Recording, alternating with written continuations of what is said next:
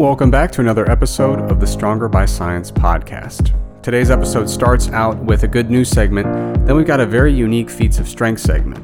We typically talk about feats of strength that have already occurred, but in today's episode, we actually make predictions about a feat of strength that might occur in the very near future.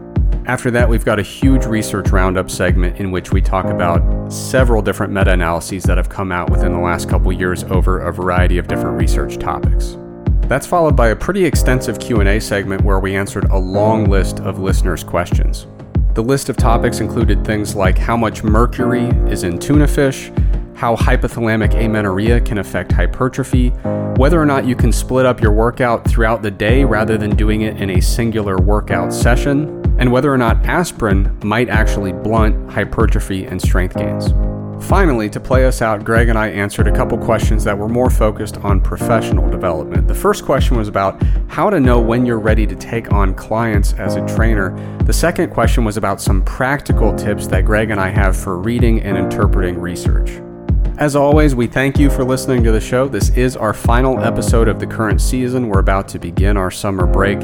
But if you'd like to stay in touch with us during that break, you can go to the website and get on our email list. We send out research roundup content from time to time. You can also follow us on Instagram at Official Stronger by Science.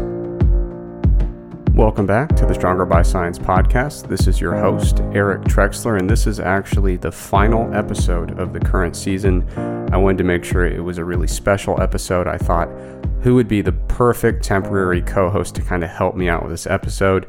I reached out to my friend Greg Nuckols, and he's been kind enough to join me today. Greg, thank you for coming. Yeah, thanks for having me on. So, like I said, this is the last episode of the season. We're going to have a little summer break coming up. We will be dropping some very cool bonus content here and there um, during the summer break, but uh, in terms of the regular every other week schedule, that probably won't pick up again until August or September at the earliest. Um, so let's start out with a good news segment. Greg, what do you have this week? Yeah, so uh, this is this is good news that applies in America at least. Um, so there was a recent Supreme Court decision uh, ruling that employment discrimination against LGBTQ plus people was unconstitutional. Um, and quite honestly, I think it's uh, I think it's kind of bullshit that that wasn't the law of the land up to this point. But uh, hey, better late than never. Um, so yeah, I uh, I very much think that is good news. What do you have? That is good news for sure. Um, so mine, I want to preface this by saying some people are going to misinterpret this as me supporting the act of reading books. And I want to be really clear I don't support reading books. Uh, when I was a kid, I refused to read almost always. Got had a lot of conflict with my mother about that. She was very unhappy. But so th- this is not at all me endorsing the idea of reading books, but I did think it was a nice story. Um, so a bunch of schools and public libraries are closed across the United States, obviously. And uh, someone in Virginia was like, hey, I'm sure some kids out there would like to keep reading, but they no longer have access to all these books. And so what they did is they started just like dropping books off for people using drones. It's kind of like a flying library, which uh, it's a little bit scary and dystopian, I guess, but it's also good news because the kids want to keep reading and now they can. So if for some reason you choose to read books, uh, now the kids in Virginia are able to do that, which is good. Um, okay, so feats of strength. Just for some context, we recorded our most recent episode like three or four days ago. So no other strong things have happened in the last like three days. But um, I'm thinking we should do our first ever prospective feat of strength. So I fact checked what we talked about last episode. Julius Maddox did miss a 790 bench press attempt in the gym. It was super embarrassing, honestly. Um, I'm kidding. like, I, I, can't imagine how embarrassed I would feel if I had a close miss on bench press at 790. Yeah, yeah, no, no, he's he's incredible. honestly the fact that he didn't nuke his Instagram account shows a real strength of character. Yeah, no, but uh, man, so you know how his bench press is. He's either going to get it or he's not. You mm-hmm. know what I mean? There, there's really not a lot of grinding going on. So he he got it off the chest. It's not like it flattened him, but but he got to that sticking point, and there was just one arm that couldn't quite push it over the sticking point. But uh, in any case, you were telling me the other day. I guess he has an upcoming attempt uh, he's gonna he's gonna try 800, and I think you said it was gonna be televised, right? Yeah, I mean, I'm not entirely sure. So I looked into this more. I saw I saw a graphic going around that said like first ever 800 pound bench press attempt, and there was like there was an ESPN logo on it, but I couldn't. I mean, I didn't do a ton of searching, but I didn't find I didn't quickly find confirmation that it was going to be streamed on ESPN. Um, and like I don't have a cable subscription, so I couldn't just like turn on ESPN in the background for 45 minutes and see if they were advertising it. So I don't know. Um, well, I was going to give some information that's going to be completely useless. I think there is a live stream of it on YouTube that's going to start tomorrow at uh, I believe 11:45 Eastern time. Oh, so tomorrow's the day he's trying it. Yeah, yeah, June Okay. 20th.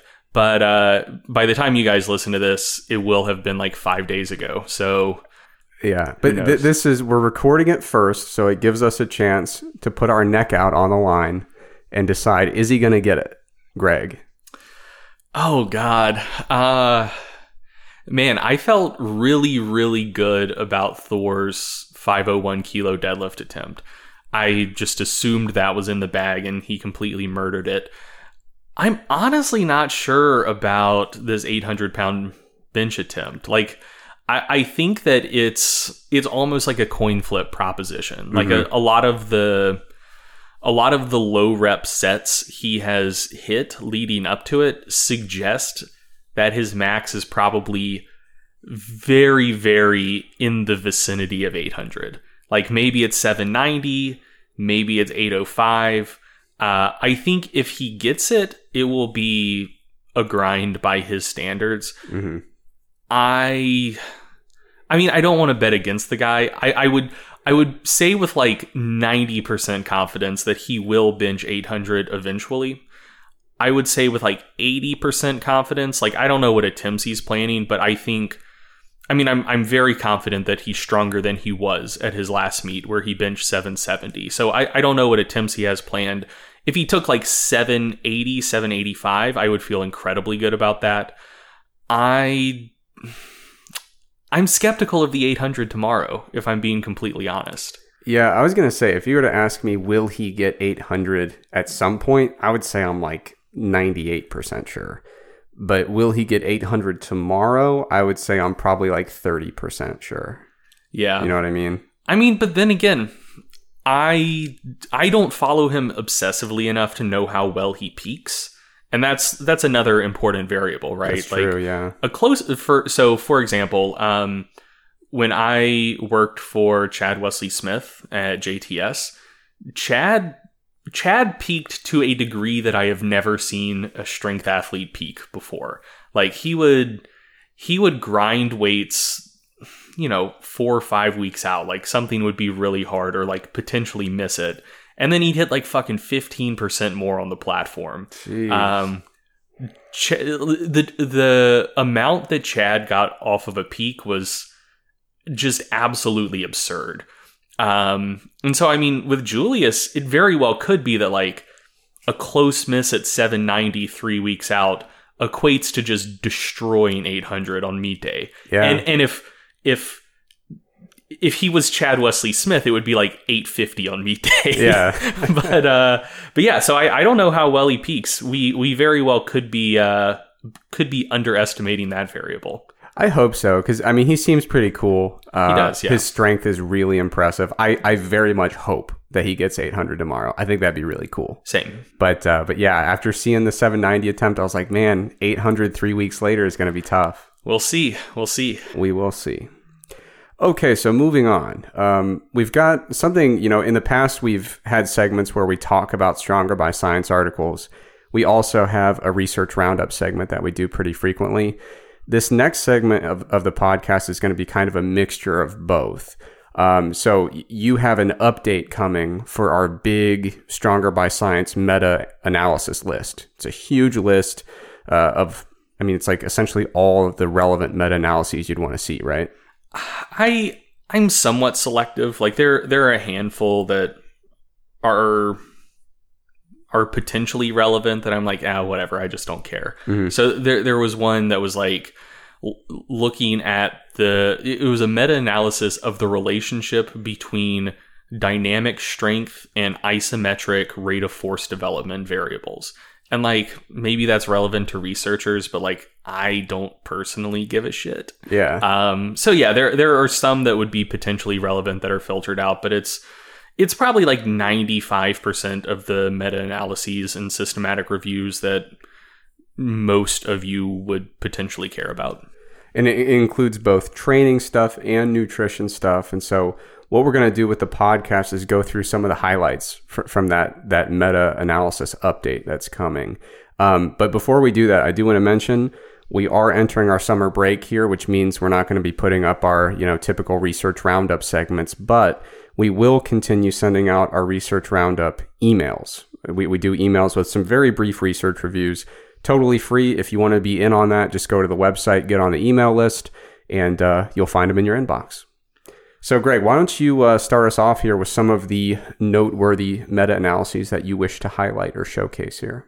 Okay, so going to start with one by MacKenzie-Shalders et al. Uh, title of the meta analysis is The Effects of Exercise Intervention on or Exercise Interventions on Resting Metabolic Rate, a systematic review and meta analysis.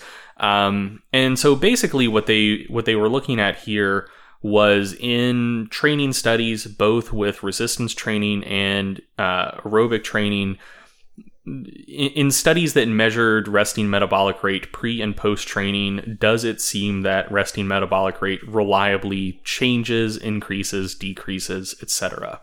Um, and it seems that for both resistance training and aerobic training, the average increase in resting metabolic rate after a period of training is approximately 70 to 100 kilocalories per day. Um, so, like, obviously, uh, most research studies are relatively short term. So, those are changes one could maybe expect in like one to four months. Um, obviously, if you train, if you do resistance training for 10 years and put on like 15 kilos of muscle, your increase in resting metabolic rate would be considerably larger. But this is talking about going from being completely untrained to starting training for the most part. Um, and so for both endurance and resistance training, it seems like the increase in resting metabolic rate on average is somewhere around 70 to 100 calories per day. Um, in terms of the meta analytic findings, uh, that increase was statistically significant for resistance training, but not for endurance training. Um, but that's basically because the resistance training literature is quite a bit more homogeneous. Um, and so the confidence interval was tighter. So the the mean increase for both aerobic and endurance training was basically the same. But for endurance training, there's a couple studies where there's a fairly large increase in resting metabolic rate.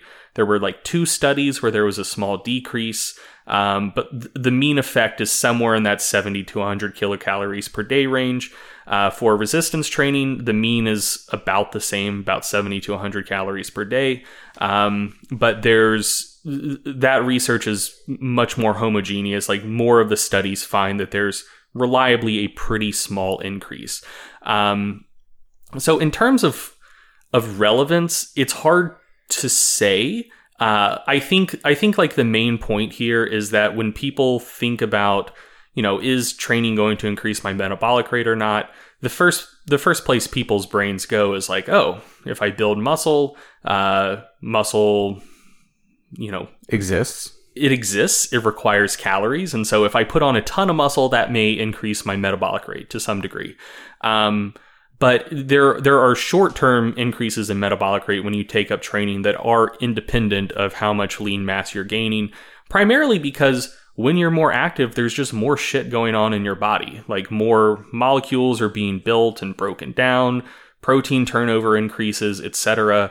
And all of those processes require some degree of energy. And so when you go from being just a complete couch potato to doing some sort of training, whether that's aerobic training or strength training, there will be a, a small but possibly meaningful increase in resting metabolic rate.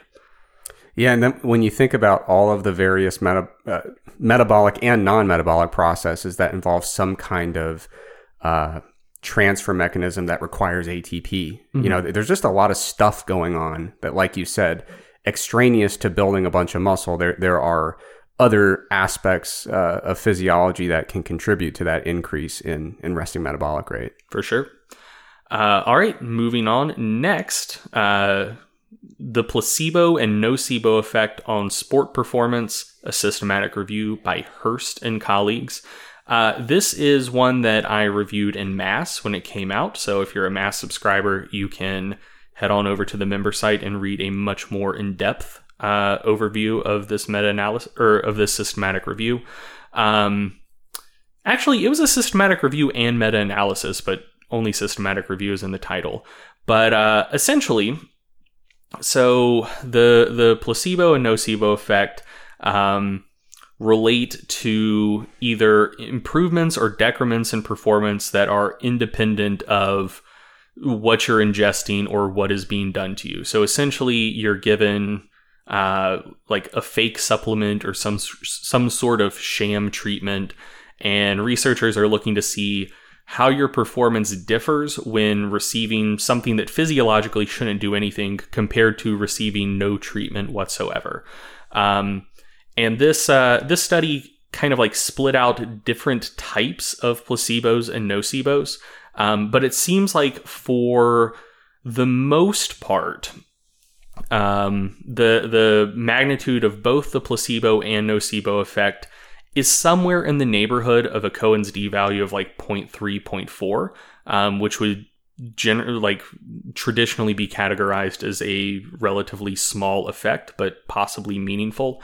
Um, and I think that's noteworthy. The reason I think it's noteworthy is that most supplements that one might take to improve performance are generally compared to a placebo supplement um, and most of them are associated with, you know, based on like what outcome they're looking at. Most of them are so, are associated with a with an effect size in the vicinity of like 0.2 to 0.4, so pretty comparable to the placebo effect itself.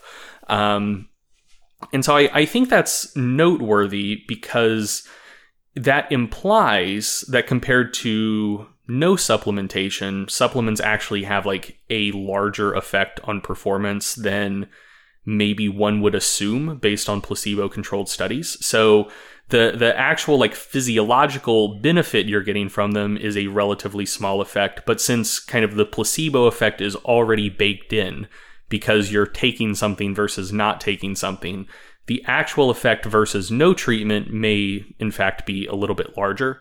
Um, and you know, I, I think it's I think it's interesting that um, you know even things like even things like you're giving someone something that you say is amino acids. Uh, but really it's just like maltodextrin and you're seeing how that affects like endurance performance or strength performance or whatever it still seems to have like a, a, a small but meaningful effect um, which I, I think like to some degree maybe kind of validates some degree of like bro supplement culture. Like people taking, say, like pre workouts where fucking everything is underdosed, but they really feel like they perform better. And, you know, they probably actually do perform better. Um, but it's not necessarily because of the pre workout. It's just because they're taking something. And just the act of taking something uh, can be beneficial. One of the other kind of interesting things, or actually two of the interesting things from this from this meta analysis. Um, one of which kind of feeds into the idea of like supplement culture and people who just take everything on the market and really buy into advertising.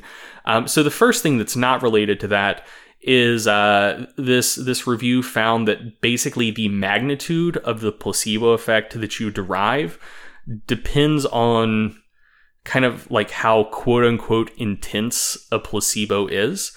And so th- this actually tracks pretty well with the medical literature. So if um, you know if someone just gives you a, a sugar pill and they say that it's uh, like an NSAID, a, a pain reliever, that may have some degree of placebo effect on perception of pain. Whereas if they give you a saline injection and say that it's like an intravenous pain reliever, that's probably going to have a larger effect.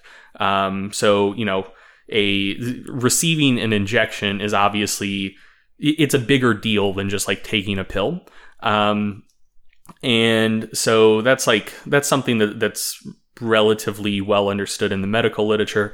Seems like that also tracks with uh, with uh, like exercise studies as well. So you know they're not out there in the lab giving people fake injections, um, but the studies that have looked at the placebo effect of like EPO on endurance performance or steroids on strength performance, those actually get pretty large placebo effect. So in the case of EPO, uh, effect size just north of 0.8, which is like the traditional cutoff for what is considered a large effect. And for steroids, closer to like an effect size of 1.4. So to be clear, that's like you're giving people something that you say is EPO or you say is steroids, but is actually like a completely inert pill. But just because they think they're getting this thing that they understand is supposed to improve performance by a ton, it actually does improve performance by a ton, which I think is pretty interesting. Um, the the potential implication there is that all of you listening to this maybe are stronger and do have quite a bit more endurance than you realize, but you need a huge positive positive expectancy effect to be able to access it. Um, and it's hard to know how to access that. The the uh, the other thing, which as as I alluded to, kind of plays into like supplement culture and like aggressive supplement marketing, is um, one of the things they also looked at was the difference between the placebo effect from just like inert supplements versus preconditioning plus a placebo. So um, and, and this isn't exactly the same as advertising, but the way preconditioning works in these studies is um, like essentially you so okay let's say it's like a resistance training study. You might have two sets of plates and one of the sets of plates is 10% lighter than they should be. And you give someone a sham supplement and you put the 10% lighter plates on the bar. And you tell them okay, like this is 225 and you're going to bench press reps to failure. And they do it and they they get a lot of reps and then you also give them nothing. So you have a control condition where they don't take anything um, and they actually bench press 225 to failure. And so they associate uh, taking this inert supplement with you know a pretty substantial increase in performance because you were actually having them lift quite a bit less weight. And then in the third visit, you actually load 225 on the bar. You give them the placebo supplement again, which they have now been preconditioned to believe increases their performance by quite a bit. And it does increase their performance quite a bit relative to no treatment whatsoever. And that effect is larger than if you just gave them the placebo in the first place without preconditioning them.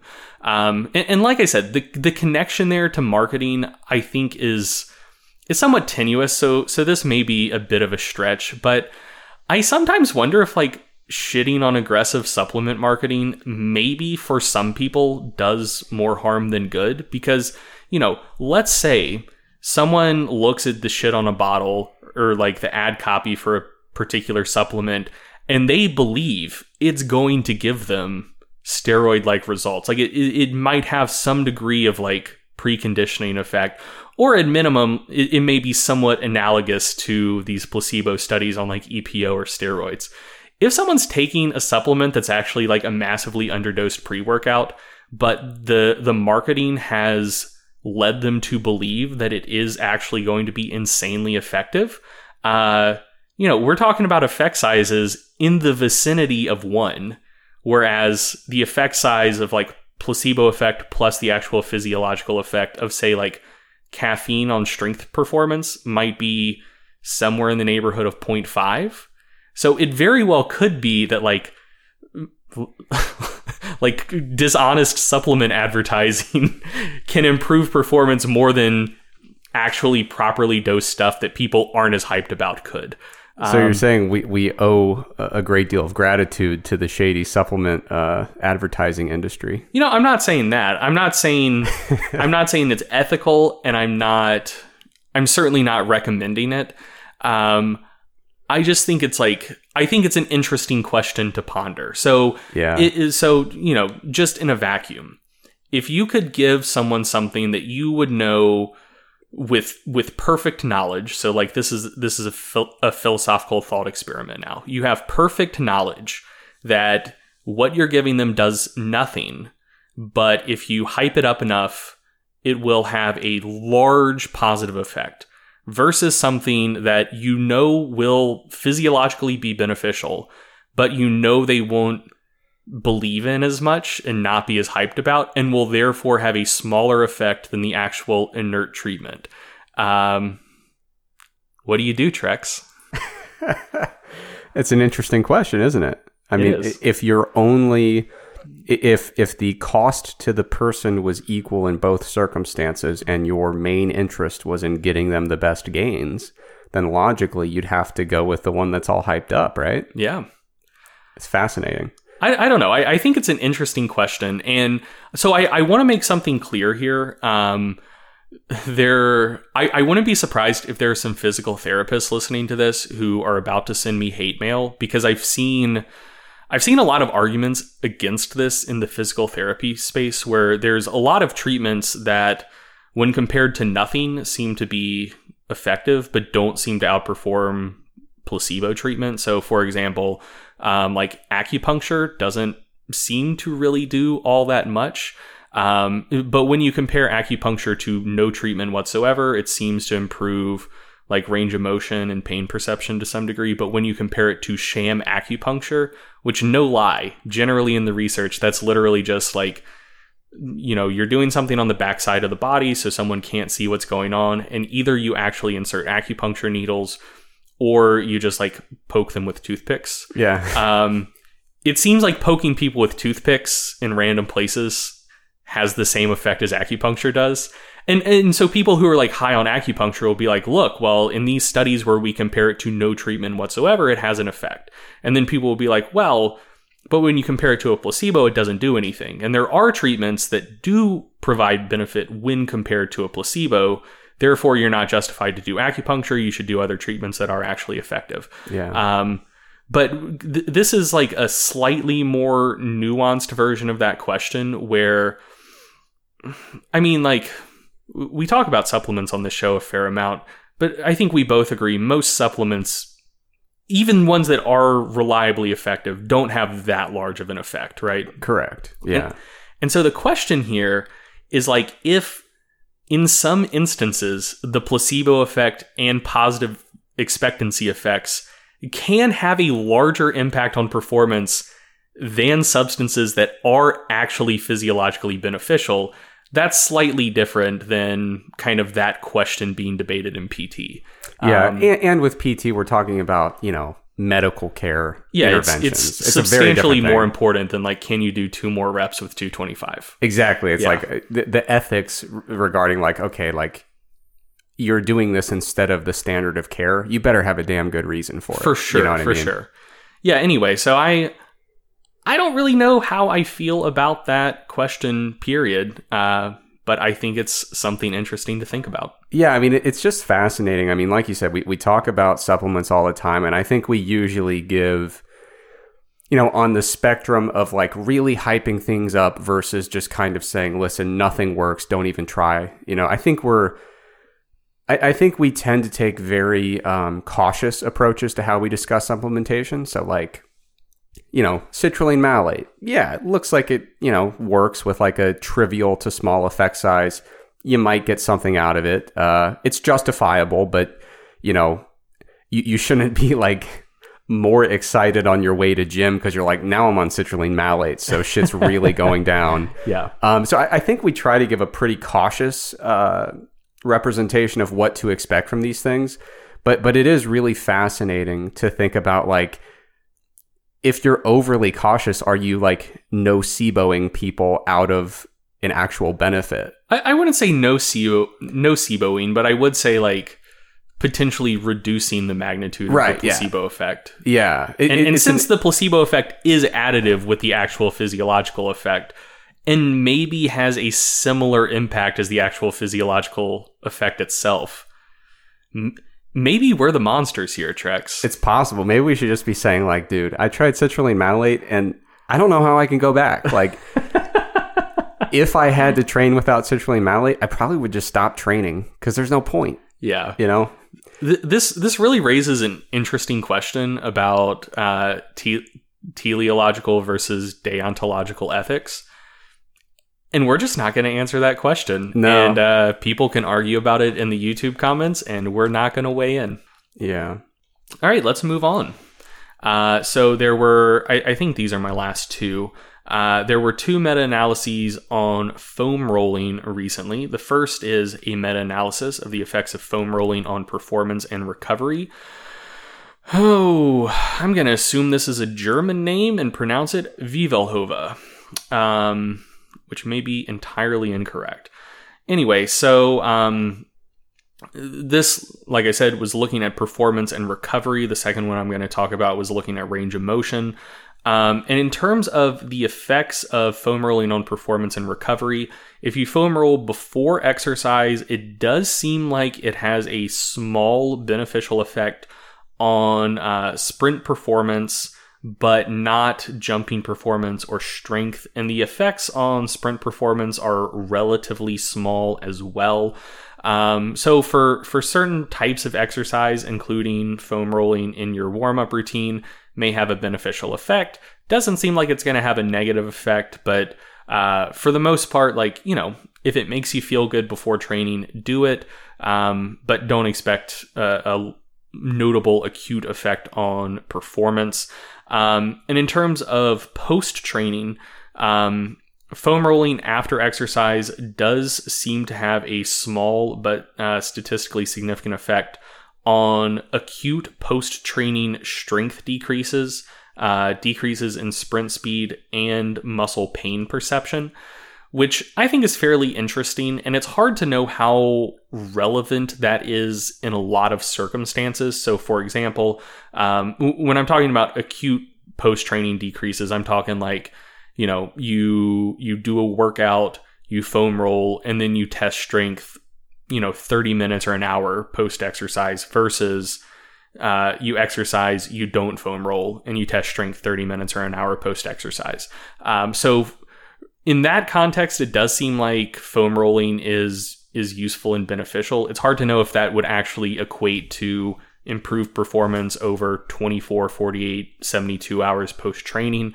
i'm somewhat skeptical that it would um, but it could be relevant in certain circumstances. So maybe if you're doing two a day workouts, possibly it could have an effect, even though that's a little bit of a stretch. Um, but if you're, say, competing in a strongman show and you, you know, you do an event, it's really hard, foam roll after, and your next event is going to be in like 30 minutes, it may have some sort of beneficial effect there.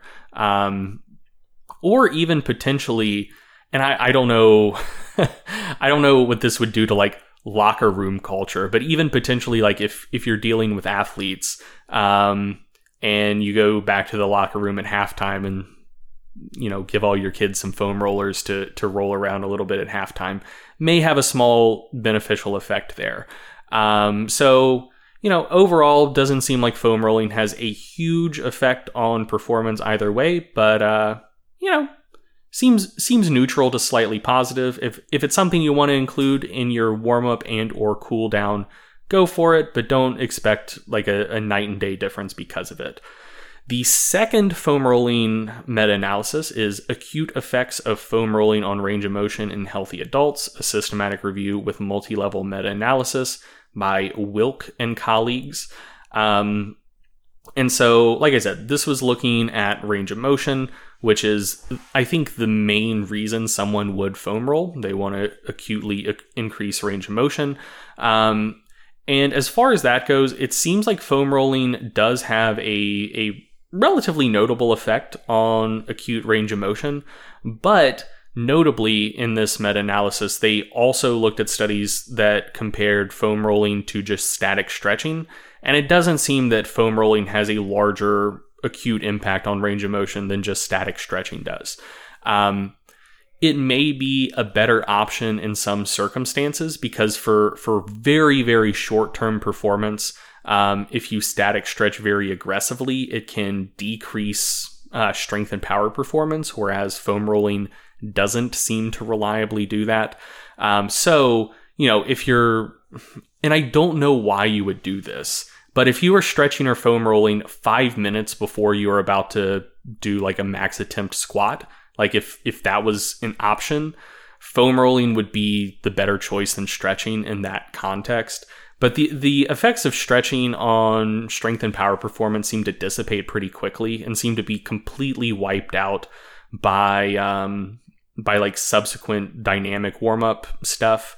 So, you know, if if you're stretching and or foam rolling at the start of a warm up routine and you're going to do stuff after before actually doing stuff that's hard where you're trying to exert maximal force or power, both are probably equally fine. Um, so you know if if you're doing it for acute increases in range of motion um, and you prefer foam rolling to stretching you can foam roll. If you just prefer to stretch you can stretch. If you like both because they both feel good. This is the camp i'm in. You can do both. Um, but again like it, it does have a notable effect but if you compare it to stretching both seem to be equally effective. Do what feels right to you in your heart. Um, oh I actually had one more um, one more systematic review to talk about. Um, so this one I thought was was interesting because it relates to another technology that came on the market. Um, I, I, think it's been used in in like research context for various like uh, like brain issues for quite a bit longer, and maybe in like learning contexts. But the the performance research just started I don't know, maybe five years ago. It's it's not a very old technology for for performance stuff, and that is transcranial direct current stimulation or TDCS. And when I first saw advertisements for consumer products that use TDCS, I was incredibly skeptical. Um, I, I forget the company name, but there was there was one that was like headphones with like little things built in that were supposed to be able to stimulate your brain and it would uh, supercharge your performance and, and help you like learn new athletic skills quicker and recover faster and blah blah blah. And i saw that and i was just like this has to be the biggest load of bullshit i've ever seen. Um, like i don't know it just seemed grossly implausible. But uh, now time has passed and there have been quite a few studies on the topic. Um, and it does actually seem like uh, transcranial direct current stimulation does uh, pretty reliably improve strength performance and strength endurance performance. Um, the the systematic review was also looking at endurance performance, and it there there are some studies suggesting that TDCS also improves endurance performance, but there are quite a few null findings in that area. Um, so that that's a little bit less clear, but it does seem like TDCS uh, has a, a small but notable effect on strength and strength endurance. Um, now, I'm still grossly skeptical of consumer products. One because I haven't seen many studies like validating them against research grade stuff, and two because my understanding of the technology is that the actual electrodes need to be placed on the head in pretty precise locations to make sure you're stimulating the correct regions of the brain for it to have a beneficial effect. And I just don't have enough faith in consumers to to think that they would like reliably always put the electrodes in the exact right places to to have that effect. Um, I, I you know, I, I, think people certainly could. I don't think folks in general are completely incompetent, but it, it seems like the type of thing that one would expect or want um, some sort of like trained professional to teach to teach people and give them like some degree of training to make sure they were using the device properly. Um, and I doubt that occurs. I, I doubt you buy a consumer TDCS device and you know, immediately someone from the company flies out to show you how to use it. So I'm, I'm skeptical. I'm skeptical of the consumer grade stuff. But in terms of like research purposes, the the technology itself does actually seem to be um, pretty promising and uh, seems to reliably improve strength and strength endurance. Good stuff. So I'm, I'm going to go through a few of the metas that kind of jumped out to me as I was looking over the update here. And some of them are, are going to be quite familiar to our listeners because they are metas that we have discussed in the past. And, you know, there's a lot of content on Stronger by Science and a lot of MASS content that predates my participation in both organizations. And I know that a lot of the Trex heads out there, Trex Nation, doesn't really consider that to be part of the canonical texts of Stronger by Science and MASS, but I'm going to encourage people for this particular article, welcome it into the fold because there's some good stuff in here. So the first one I want to highlight uh, is actually a meta I did. It's my citrulline meta analysis God, from back what a in the flex. what a fucking flex. So um, this is one that we, we mentioned earlier, talking about the effects of citrulline. We actually talked about this last episode discussing betaine, right? We talked about how the citrulline literature, starting out, there were quite a few uh, moderate effect sizes coming out, and then a lot of the more recent research was more on the you know no effect to trivial effect sizes. And so in 2019, I published a meta analysis on citrulline supplementation, and it did show a statistically significant positive effect. Um, but it was, you know, it was an effect size of about 0.2. And like I said, there is that kind of interesting trend in the data where the more recent studies seem to be reporting lower and lower effect sizes. So in that meta analysis, you'll notice that I kind of uh, I present the findings. I mean, hell, it's it's a meta, right? You say you're going to do it, then you do it, and there's not much you can do about it. And so I say, you know, here's the pooled effect size, but it's important to be cautious with this body of literature because you know, we expect the literature to grow. There's a little over a dozen studies that, that fit the meta analysis. And as more and more come out, I think we're going to get a more uh, more precise, more refined understanding of exactly what effect size we can expect from citrulline malate. But the good news is, you know, a lot of the studies with the largest effect sizes tend to be looking at the stuff that I find most relatable to my training. So using a fixed load on a barbell, doing reps to fatigue those are the studies that seem to report some of the more promising findings in that citrulline literature. Um, so, you know, we'll see. Time will tell if if that effect size continues to shift. I mean, like I said, the first few studies come out and we're like, maybe this is an effect size of like 0.4. And then more stuff comes out and we're like, eh, maybe 0.2. So time will tell, but there's certainly enough, uh, there are enough positive uh, glimmers in that citrulline literature when it comes to strength and power outcomes to at least justify saying, okay, you know, it ain't creatine, but it might be useful. And, you know, based on what you're saying with placebo, now I'm thinking maybe we should just say, honestly, it's not creatine because it's 30 times better. You're never going to believe it. Uh, being sarcastic. I mean, it, it's a small effect. It's kind of right in line with what you'd expect from some of those second tier supplements like, uh, you know, caffeine for strength purposes, uh, maybe beta alanine for certain outcomes. It's kind of on that tier of supplementation. It's no creatine. And, and the more research that comes out, the more we really, we really see that. You know, if you were hoping, I know early on with the, the beta alanine literature, people were like, this might be the next creatine. And we, it's, it's just not. And the same thing's true with citrulline malate, where we're kind of coming down to earth a little bit in terms of what we think that that true effect size is. I have a question about citrulline and or nitrate supplementation. Sure. Okay. So, um, I have gone through periods in my life where my diet wasn't just like god awful, but I also just didn't eat vegetables. Mm-hmm. Um, and so like I assume I had virtually no nitrate in my diet, probably because I also don't eat cured meats, so mm-hmm. I'm not even getting like that sort of nitrate. Um, and during that period, I learned about citrulline malate, and I thought like, oh, well, this seems cool. This was before some of those less promising studies came out everything seemed to be coming up citrulline malate at the time.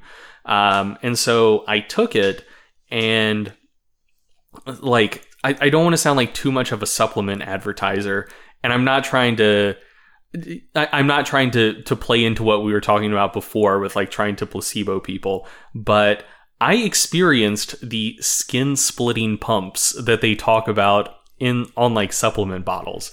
Um, And I was like, holy shit, this stuff is crazy. And so like I took it for a while, it was good. Um, and then uh, like for whatever reason I just didn't finish the bottle of it. Um, and then uh, my life started calming down more. I started being less of a piece of shit. Started eating vegetables again, and a generally more more balanced diet. Um, and I like saw the citrulline in kind of like the back of like the the under sink cabinet in the bathroom. I was like, oh, I remember this shit. Like, let's try it again. Um, and I did, and I didn't really notice much of an effect. Certainly not the same sort of effect as I noticed before. So this is this is a completely off topic and out of left field discussion. But is it plausible that citrulline and or nitrate supplementation the degree to which it actually affects you could be proportional to how shitty your diet is. So if if you don't eat vegetables or consume like nitrate rich whatever, um, you know, is it possible that the effect is actually larger and more notable versus if you have like a a healthy lifestyle and balanced diet, it doesn't really do much for you. Well, I would say to an extent, yes. I mean, you probably had like a clinical deficiency. you probably had a, a, complete inability to generate nitric oxide. it's amazing that you had a functioning circulatory system.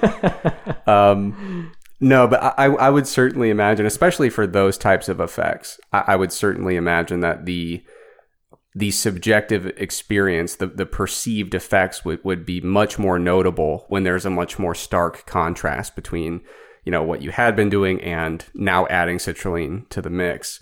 I still think, you know, be, because we've seen a lot of um, a lot of research showing uh, citrulline malate and also some nitrate supplements to still have benefits in samples that have you know, a decent amount of vegetable intake. Uh, I, I don't think that, you know, if you're like, you know what, I eat salad once a week, so these won't won't help me whatsoever. I don't think it would be fair to make that extreme of a jump. Oh no, I I wasn't saying that. Yeah, yeah, yeah. Like but, but, more like a, a, proportional thing versus like a binary thing. Yeah, I, I would expect um, intuitively that if you just absolutely had no vegetables and overnight you're like, okay, I'm doing eight grams of citrulline malate, and I'm also going to have some beetroot juice. You would probably have a very different training experience uh, compared to someone who was on a pretty balanced diet and added them in. I don't think that just your typical balanced diet alone would uh, completely eliminate the ergogenic potential of them, but but I think you're right. I, I think it would be quite a stark contrast if, if you had a very low nitrate diet to start with.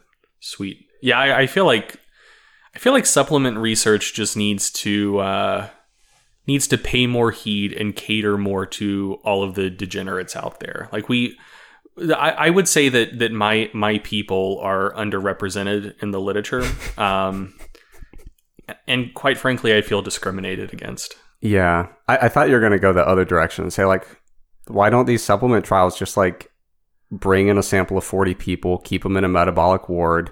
Standardize their entire diet for three weeks and then do the supplementation, you know, which would be a great idea. Uh, I actually would be interested in in seeing a study like that, like combined nitrate and citrulline supplementation with uh, with some sort of like baseline dietary screen, and you just like screen out people who have normal diets, and you include people who have like very high nitrate diets like you include those people and you include people with a very low nitrate diets to see if that had an impact. I think that would be a pretty cool study. Yeah, I mean, so I've done some original research on citrulline and beetroot juice, and uh, we, we, did do an assessment of their kind of habitual nitrate intake, mm-hmm. and we we tested for some interactions, basically to say like, okay, did that seem to affect our outcomes? Um, and we didn't find anything notable when, when probing those interactions, but that's obviously very different from doing a more formal, uh, you know, there are more intensive ways of kind of screening for that versus just like, okay, what's a general vibe of their typical nitrate intake, right? Like, yeah, yeah. if you were to standardize the diet for a certain amount of time, then that would obviously be a big step up. All right, so moving on there were a couple other metas in this list that we talked about last episode. Oh, oh, actually, first, I want to make clear. Uh, w- when I was talking about never eating vegetables, that was when I was in undergrad, and uh, like my entire diet was just like rice, beans, and bone and skin on chicken thighs because I had no money. Um, vegetables are good. I'm not recommending people don't eat vegetables. Uh, I only didn't eat vegetables because I literally could not afford vegetables. Mm, that's L- not great. Let it be known. Fair enough. It, it is documented. It's on the record. Okay, so moving on. Um, last episode, we talked a little bit about that meta with uh, vitamin C looking at effects on recovery. Um, and again, j- just to kind of highlight those results, there were some some modest effects on oxidative stress and inflammation uh, biomarkers. But when it, when it came down to the stuff we care about, soreness and strength recovery, it just didn't seem to do much. And it kind of added to that pile of research we've talked about previously, where it's like this high dose vitamin C, it's probably not going to blunt your hypertrophy as much as people w- would indicate. But but the real reason I'm not a big fan of it is I just don't see much of an upside for for you know if you're a healthy individual, I, I just don't understand why you'd be going with this super high vitamin C supplementation. We also talked a little bit about betaine. There, was a meta analysis that came out looking at betaine's effect on a variety of uh, adiposity related outcomes. So things like BMI, body weight, body fat percentage, stuff like that. Um, and I actually reviewed this in MASS a few months back, but one of the things to keep in mind there is it was a meta analysis, but there was like six total studies. And like I said, it, there were multiple indices of adiposity. So like the analysis for just body fat, it didn't even contain all of those six. You know, be, maybe just hypothetically out of those six, four of them reported body fat. Uh, so, so for each of the outcomes, there was a different number of studies, but they were all equal to or less than six. And so for, for the ones that were like most important, looking at body fat percentage or fat mass, t- to me, I'm more interested in that than like BMI, for example. Um, what you find is that they were basically, the results were driven by two studies. It, it was Cholewa's paper from 2013 and Cholewa's paper from 2018 that, that were really driving those results. So it's kind of a cautionary tale. When you look at a meta analysis, I think a lot of times we have a reflexive kind of uh, response where we think, okay, well, these are the results of a meta. So this is like set in stone. You have to look into it and be like, okay, is this a you know cumulative kind of pooled effect size from an enormous body of literature or is this literally just the results of two studies? Yeah. and so if it's literally the results of two studies then you have to proceed with a lot more caution than if it's like hey we found 30 studies on the topic and here's a very nice tight confidence interval that we calculated. So um, another thing i wanted to bring up. So last week's episode i talked about uh, a meta with sodium bicarbonate supplementation. I forgot to highlight a very important detail with that. So uh, it, it, did find that uh, sodium bicarbonate significantly increases strength endurance, but not maximal strength. Something important to keep in mind there was an enormous outlier uh, for the muscular endurance outcomes. And uh, so, they, they did a very nice job on the meta, by the way. And they said, hey, there's an outlier that's a good step. if you're doing it, if you're doing a meta-analysis and you notice an enormous outlier, you should do something about it. Uh, unfortunately, a lot don't.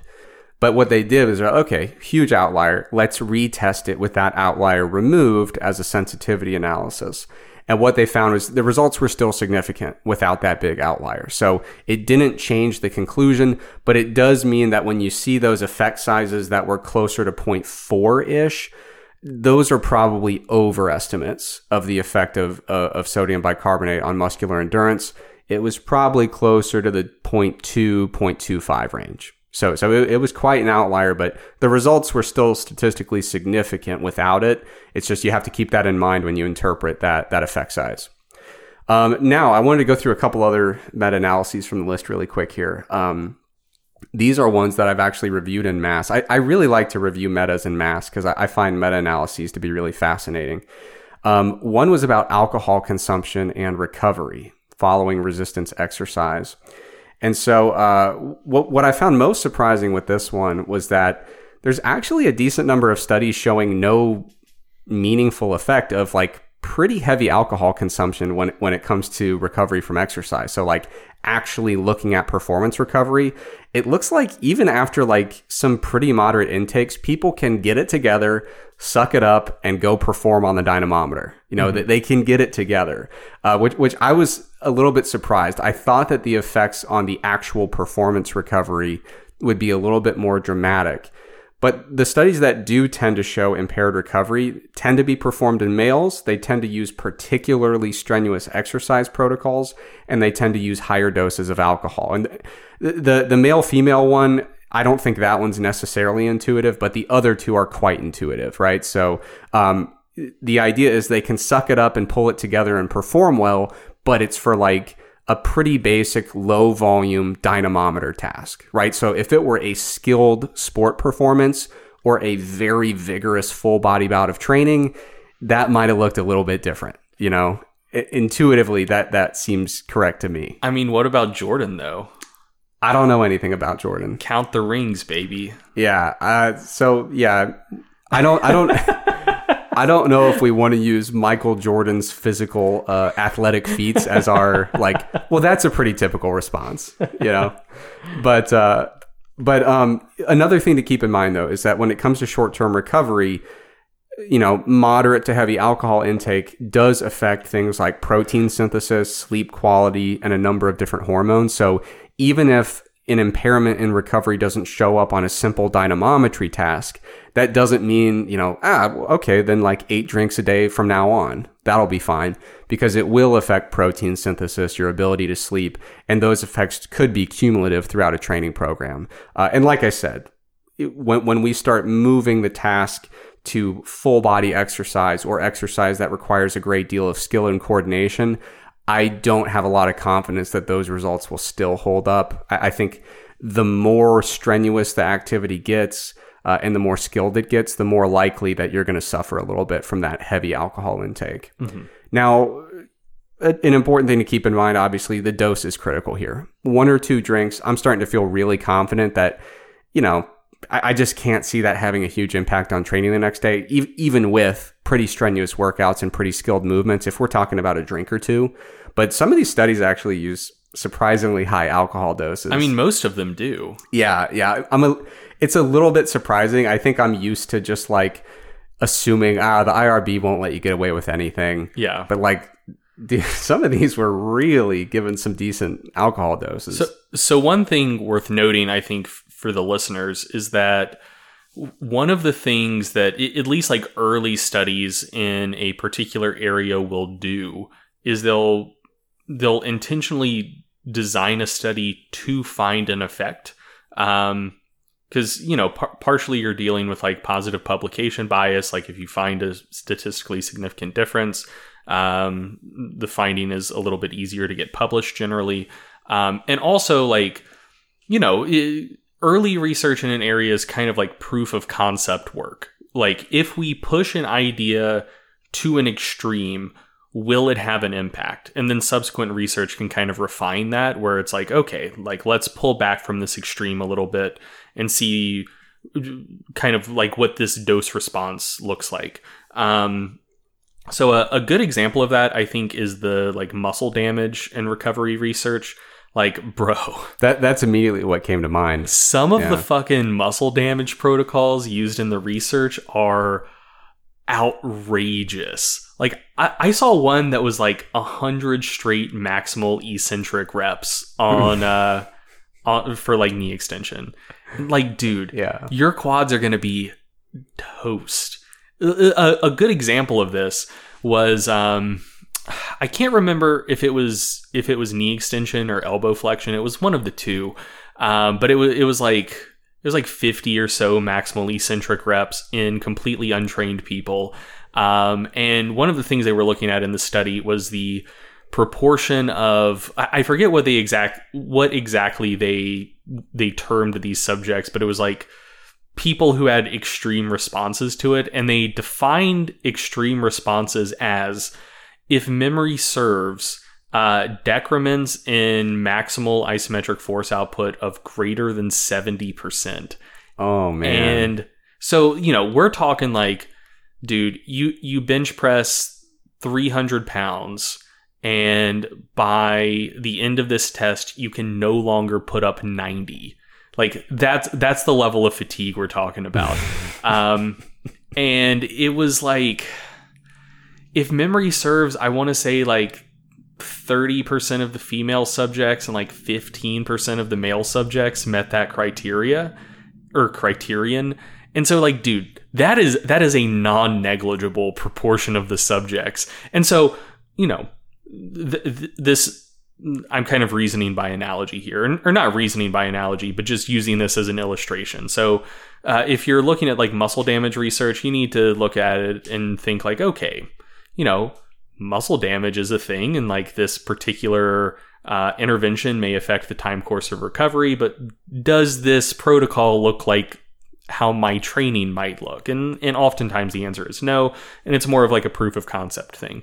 And so like Trex was saying that the alcohol literature to this point I imagine it was kind of frustrating to be one of these researchers like early on uh, in this area of literature where I man, I remember one study where um, it, it, was it was the one that everyone cites about uh, about alcohol reducing muscle protein synthesis. Um, and I I want to say the alcohol intake amounted to like either 12 or 14 standard drinks on average and it was just like straight vodka Yeah. like they gave people either protein vodka or protein and vodka and like rip to those people cuz that had to suck. Um, but it was it was straight up they put them through a pretty grueling workout and then it's like all right buddy got to take 14 shots now. Um, and like so yeah that did reduce muscle protein synthesis but then the question is like well if it was like three drinks would it have done anything? Who's to say? Um I, I feel like i'm rambling but all, of all of this is to say i wonder what it was like to be one of the early researchers in this area where it's just like well okay let's uh let's put people through a workout let's have them drink 10 standard drinks and then uh, see how their performance is tomorrow. Bet it's gonna suck. Uh, and then it doesn't. Like, dude, they were probably freaking out because you have to assume those really high dosages were kind of the alcohol like analog to 100 maximal eccentric reps. Like the researchers had to be assuming like, oh yeah, this is gonna fuck them up. Yeah. And then it didn't, and they were probably like, what the hell's going on? Yeah, that would just be such a strange setting to be 14 drinks deep. You're just like, I just I can't imagine just being in a lab full of strangers 14 drinks in, like what that mindset is. Oh, actually though, I just had a thought that is that is actually maybe on topic and relevant. Um, so in in a recent episode, maybe like two or three back, we had a question about how to prevent hangovers, and so I talked about um, congener content in alcohol and how that seems to be related to likelihood of hangovers and severity of hangover symptoms. One of the things to note about the alcohol and exercise literature is I haven't seen one of these studies that didn't use vodka. Like that's that's like the standard, okay, we're going to put someone through a workout and we're going to give them alcohol and see what happens. Yeah. Alcohol of choice. Um and so I wonder how well these findings generalize to people who don't just straight up drink vodka. So if you remember from that episode, um, vodka is if you want to go out and just get like shit faced drunk and not pay for it quite as badly the next day, alcohol or uh, vodka seems to probably be your best choice. Um, just because it has the the lowest congener content. So congeners again are are um, kind of outputs of the fermentation process other than just ethanol. Um, so like butanol, methanol, etc., etc. Um, and so like alcoholic beverages with higher congener contents seem to to give you like worse hangovers the next day. And so yeah, if memory serves, like literally all of those studies use vodka. And so I mean, like eight shots of vodka and like eight glasses of red wine very well could have entirely different effects on uh, on performance the next day. Yeah. And I just realized that. Yeah, no, it's a good point. Um, so yeah, it's something to keep in mind. Okay, moving on. Um, There's also a meta analysis about carnitine supplementation, looking at exercise induced muscle damage and recovery uh, from, from strenuous exercise. And this was another one I reviewed in MASS, and, and the, the authors reported that uh, soreness was significantly reduced by L carnitine supplementation uh, at all the time points measured. So 0, 24, 48, 72, and 96 hours uh, after a strenuous bout of exercise. And they also reported some effects on creatine kinase, myoglobin, lactate dehydrogenase as well. Uh, now, I reran the meta analysis a little bit differently because I thought it was important to account for the correlated measurements within an individual study and also to model the time effect from 0 to 24 to 48 and so on. And so I, I did the meta analysis a little bit differently. And if you're curious about uh, how different that went, you can check out uh, the MASS issue that that's in. But uh, after rerunning it, it looks like, you know, only soreness and creatine kinase were really like significantly impacted, in my opinion. And it was really only for those first 48 hours post exercise. So my, my analysis was a lot more conservative, um, and the results weren't quite as dramatic.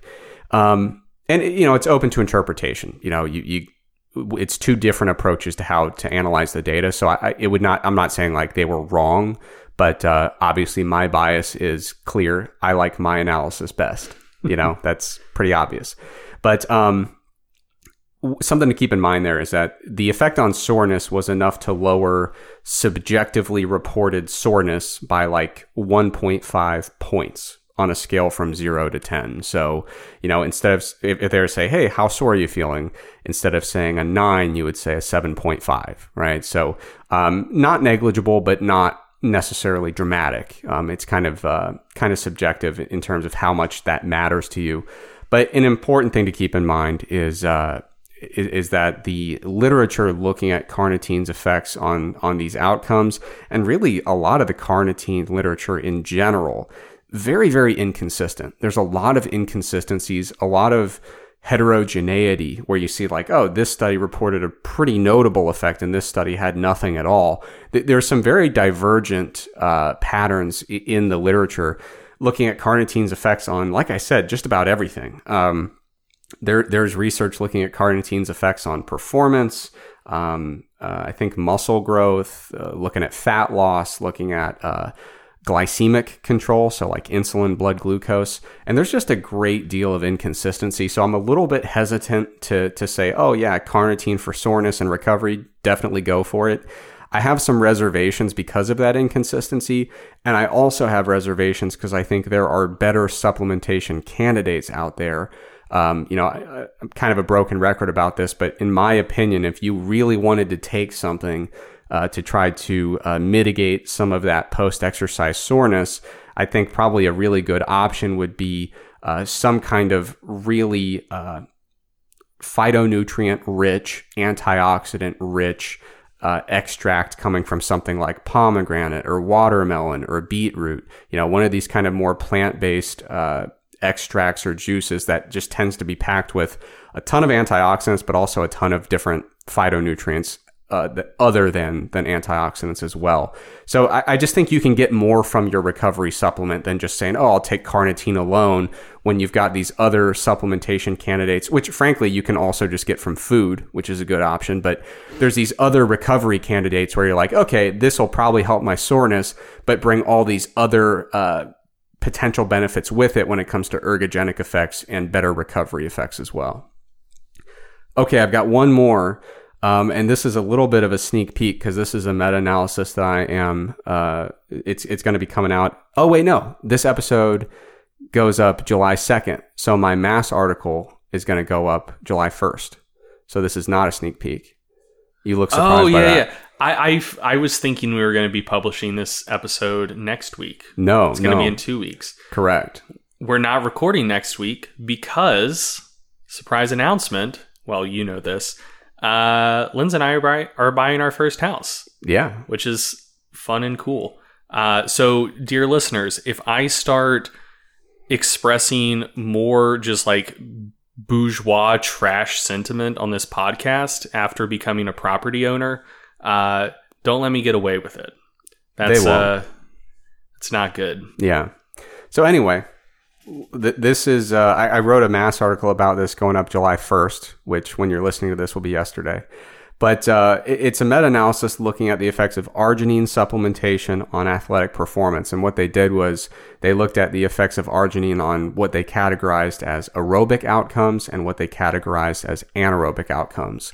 Um, and so the, the the results indicated that there was like a pretty big effect uh, for aerobic outcomes. The effect size was 0.84, which is, I mean, like arginine, if you've been following the nitric oxide based literature, you're like, yeah, arginine, its effect is like maybe slightly better than nothing, but it generally not super great. Uh, so I saw 0.84 and I was like, that is surprising. Um, and yeah, and, and then the effect on anaerobic outcomes was a little bit more down to earth. It was 0.24. But again, that's like that's like right about equal with the citrulline malate literature. But if, if you look at any of the uh, research on the topic, any intro or discussion section is going to be like, yeah, we used to care about arginine, we don't anymore. We got citrulline, we're better off for it. You know? Yeah, and, and and to be clear, like, isn't the biggest reason people don't care much about arginine anymore?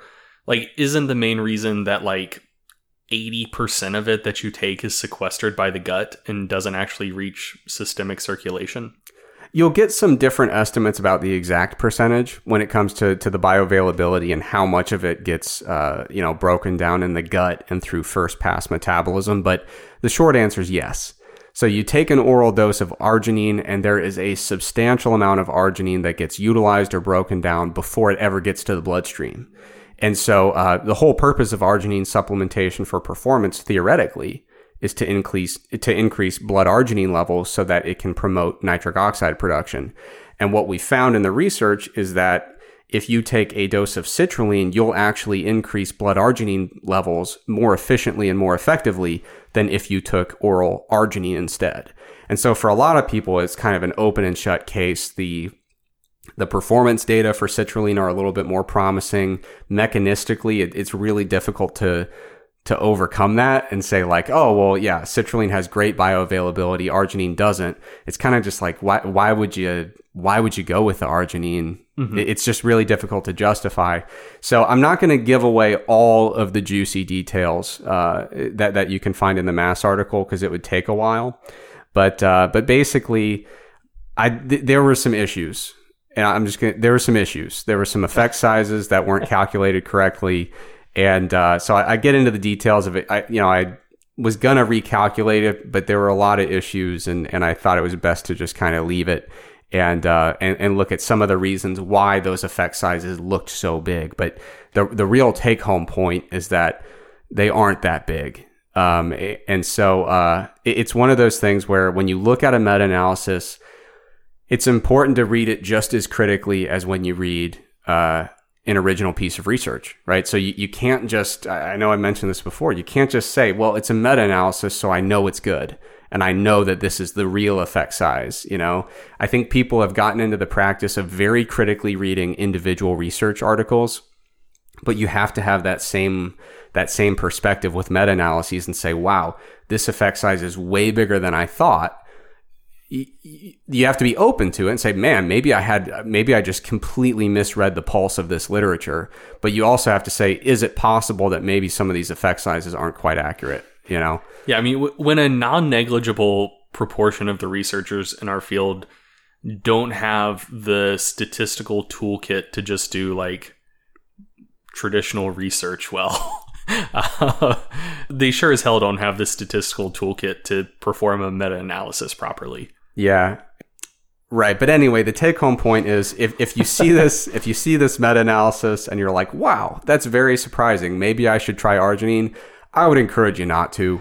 Uh, I, I just, I don't think there's really much promise when it comes to arginine supplementation. I think we, I think we have plenty of literature to say if you find that line of research to be compelling, a much more promising option would be going with citrulline, citrulline malate, or some kind of nitrate based supplement. Um, okay, I had a couple other met, uh, metas there, but I think we probably ought to move on to the Q and A, get some of those in. Works for me. Cool. So I've got a quick one here that I'm just going to you know, read for myself. I basically had two questions. This is a pretty common one. Um, it was two people uh, independently who who uh, submitted questions about tuna consumption, and so I know a lot of people like to consume a decent amount of tuna, canned tuna, uh, because it's convenient. It, it's usually a pretty affordable protein source uh, compared to some others. And so I, I, know, especially like, you know, you're on a tight budget, you're in college, you're in a dorm room, you don't have like a full kitchen access. So a canned protein source that's pretty affordable, very attractive option for sure. Um, but the question was, you know, you hear about tuna and potential, potentially high mercury levels in it. And the question was like, well, how much can I really get away with on a weekly basis? Um, and so like, I feel I'm inclined to just kind of lean on the FDA's guidance on that. Like, I, I don't claim to have expertise when it comes to like toxicity of heavy metals or anything like that. So I usually just lean on on on published guidelines for that type of thing. And so I, I can tell you what the FDA says. Uh, and if if you have no interest in their opinion, then you can tune this out for a couple minutes. But w- the way they categorize a serving, what a disclaimer. I don't know. Just feel free to ignore if you're a science denier. sure. But uh, anyway, so th- they call a serving for an adult four ounces. You know, it's about the size of your palm if you're looking at a little cut of meat. So what what they do is they categorize it into best choices, good choices, and choices to avoid when it comes to fish consumption. And so there there are different kinds of tuna. Uh, so the best choices, there is one one variety of tuna. It says tuna canned light. Um, so that's in the best choices category. But one of the things that's really interesting is the best choices category for fish intake. They recommend two to three servings a week. So like you know, some of the people I, I've seen people online who are like, "Hey, I eat three cans of tuna a day. Should I cut back to two a day?" And it's like more probably closer to two a week would be a more comfortable number. You know. So, so that, that's something to keep in mind is that their kind of top end for the good choices, they're, they're recommending two to three servings a week. The good choices, which they say one serving a week w- would be, would be advisable. Uh, they do have, uh, a, a tuna variety. It says albacore slash white tuna, and they also have yellowfin tuna in that good choices category. Um, in the choices to avoid category with the highest mercury levels, their their recommendation is like just kind of don't eat it unless you you really have to, and like if you do eat it, it's probably like a you know once in a while kind of thing. Um, not like a, a, staple in your weekly diet. They put big eye tuna in the choices to avoid to avoid category. So that you know like i said i'm not a heavy metals toxicity expert. I don't really have a lot of nuance to add to that but a lot of times people ask about that question and that in my opinion is kind of the simplest uh, simplest uh, guidance to give on that. All right so uh, you've got a question here. Yeah so uh, there were there were probably a dozen people who've asked over the last three months uh, questions about is it okay to split workouts up throughout the day versus doing them all in one session? You know, basically, uh, people are are at homes more. Um, their gyms are closed, and so they're like, okay, I'm cooped up all day. Uh, I want to do some sort of training at home, and uh, you know, is it fine if I just do like a set or two every 30 minutes versus doing all of my training in like a, a compressed like hour hour and a half of time um and like yeah it's fine um, so I, I think in general, uh, splitting workouts up into multiple sessions or even like spacing it all throughout a day is likely to have a neutral to positive effect.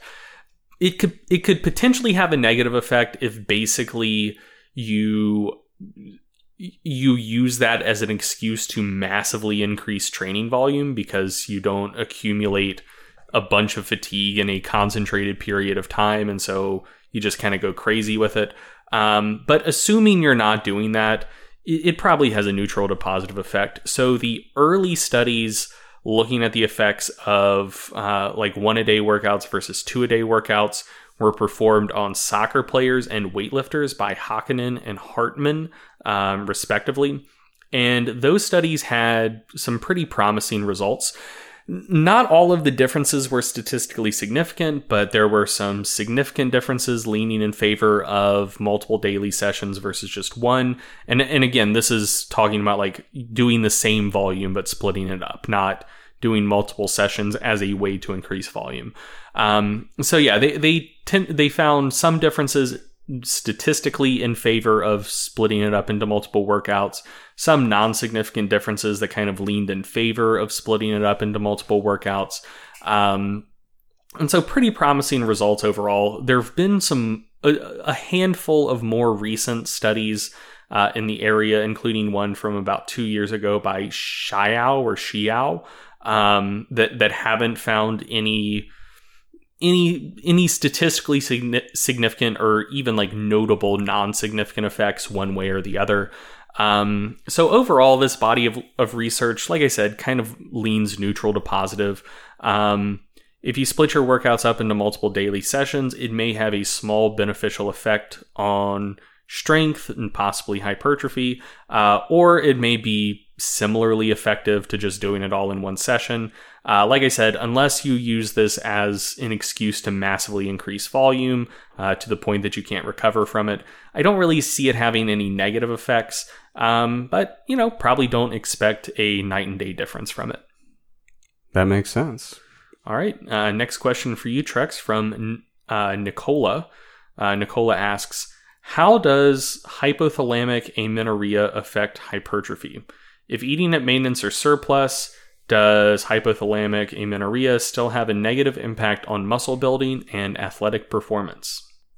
So, this is a really good question. And I, I think hypothalamic is really the key word here. So, uh, a lot of times people focus on the amenorrhea portion and they say, okay, well, due to low energy availability and high exercise volumes, you know, I either have uh, completely lost my menstrual cycle or it's become quite irregular.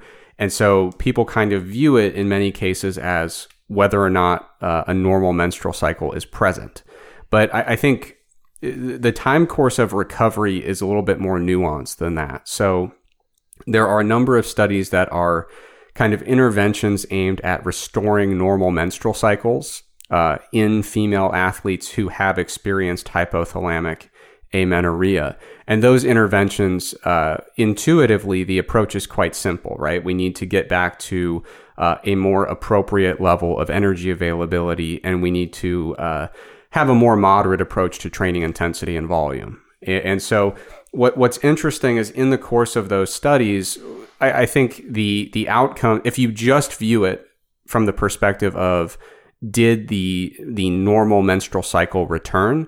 Uh, a lot of those studies tend to fail, but that doesn't necessarily mean that there weren't positive things that occur in the process, right? So you can have some aspects of recovery present without fully restoring a normal menstrual cycle. So you can have a restoration of some of your performance, some of your ability to to achieve hypertrophy in the process, just from you know taking control of training volume again getting energy available uh, energy availability into a more suitable range. So so it's kind of tricky and and what I would say is when we look at hypothalamic amenorrhea, like I said, hypothalamic is the key word. And when we see uh, really low energy availability in place, the effects on the hypothalamus uh, lead to some pretty widespread downstream effects. So we see alterations in growth hormone, IGF 1, testosterone, estrogen, thyroid hormones. It's kind of an entire hormonal milieu from the top down from the hypothalamus in response to this low energy availability. And we see effects on the ability to gain muscle. Obviously, this isn't an ideal anabolic environment. Also, not an ideal environment for just general performance, I think. And so, if you can restore energy availability to a better spot and, kind of get that up into a better range, I think it's very likely. I'm I'm being a bit speculative here, but I think it's very likely that that you can start to reverse some of the difficulties associated with hypothalamic amenorrhea. So I think you might be able to see uh, some of those tr- you know those shorter term improvements in performance and the ability to induce body composition changes maybe before you get a full restoration of a normal menstrual cycle. So, re- restoring a normal menstrual cycle tends to be highly variable from person to person. And the interventions, even with really extreme interventions, there's a lot of variability for when it does and doesn't work. So, th- there's interventions where they, they take a really extreme approach.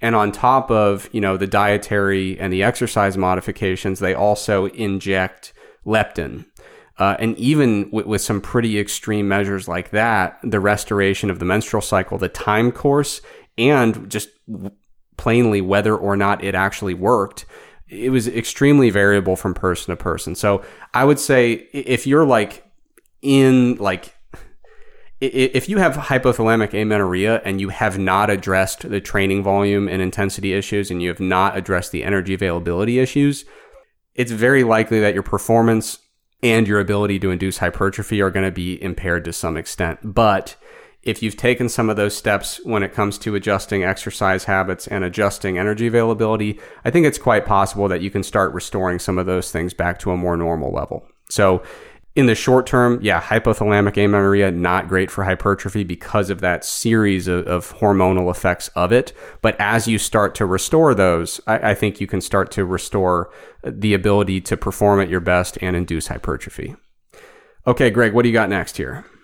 Uh, so a question from Grimes uh, asking, how should we approach kids and adolescents in resistance training? How young is too young? Are there additional safety concerns when it comes to growth plates? And if so, what adjustments to training can be made to avoid injuring them? Should heavy singles with a high percent of 1RM be avoided? And are there any other guidelines around the topic?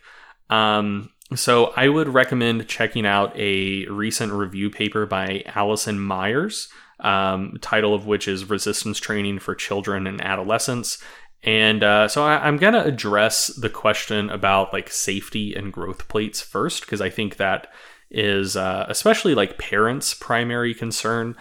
And answering that question isn't entirely straightforward. So a, a common line you'll hear from like quote unquote evidence based fitness professionals is like, oh, they used to say that training would stunt your growth, but we now know that that is wrong. Um, and I don't think that's entirely true. So this is this is an absence of evidence versus evidence of absence question.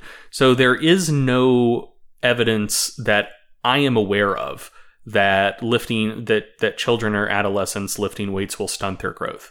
Um, However, I am also not aware of like v- super strong conclusive evidence demonstrating that uh, resistance training won't stunt their growth, and I think that's an important distinction. I personally don't think it, it it's going to stunt their growth.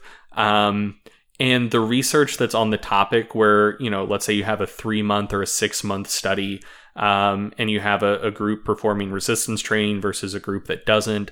Um, and it's you know at, at kid with kids or adolescents of an age where one would still be expecting growth to occur over those three months or six months or even up to a year, it seems like growth in a resistance training versus non resistance training group is pretty similar. Uh, to have, say, like really conclusive evidence, what one would hope for would be like, you know, you have a group of kids that starts training at like seven years old, and that goes all the way through until they're like 18 or 19, and you have a group that doesn't do any resistance training, and you look to see do they wind up the same height? Like that's the sort of conclusive evidence that one would need to be like super highly confident that lifting doesn't stunt growth. That study doesn't exist. I I don't know if it will ever exist.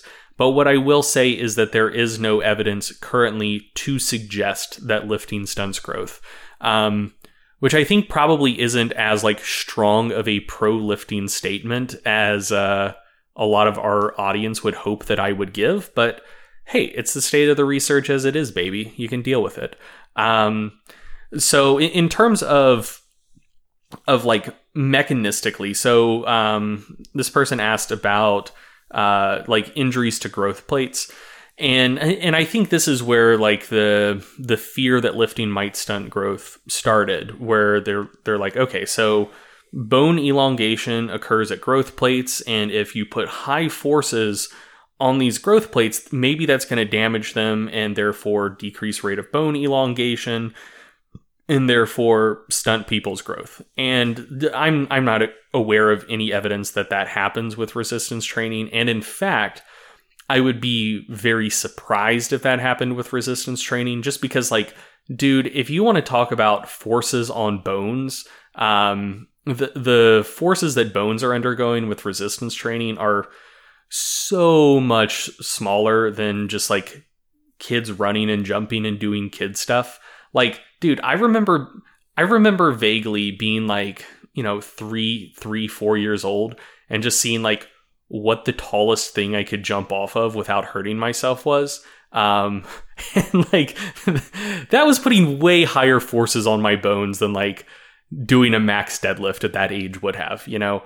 Um, and so like, yeah, dude, if kids just like running and jumping and jumping off of stuff and being kids isn't damaging growth plates, like lifting weights probably wouldn't as well.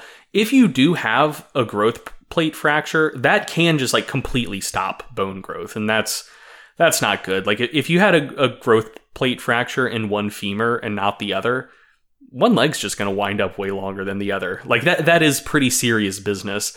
Um, but in terms of like forces on growth plates being sufficient to damage them with resistance training, especially in children and adolescents, like th- that's that's just on its face implausible.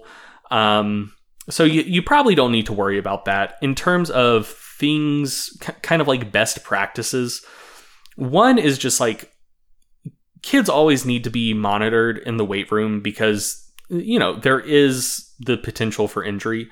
Um, there's always the potential for injury with everyone, but you know, kids just generally don't have as good of a as good of an attention span as adults do. They often don't have quite as good of body control.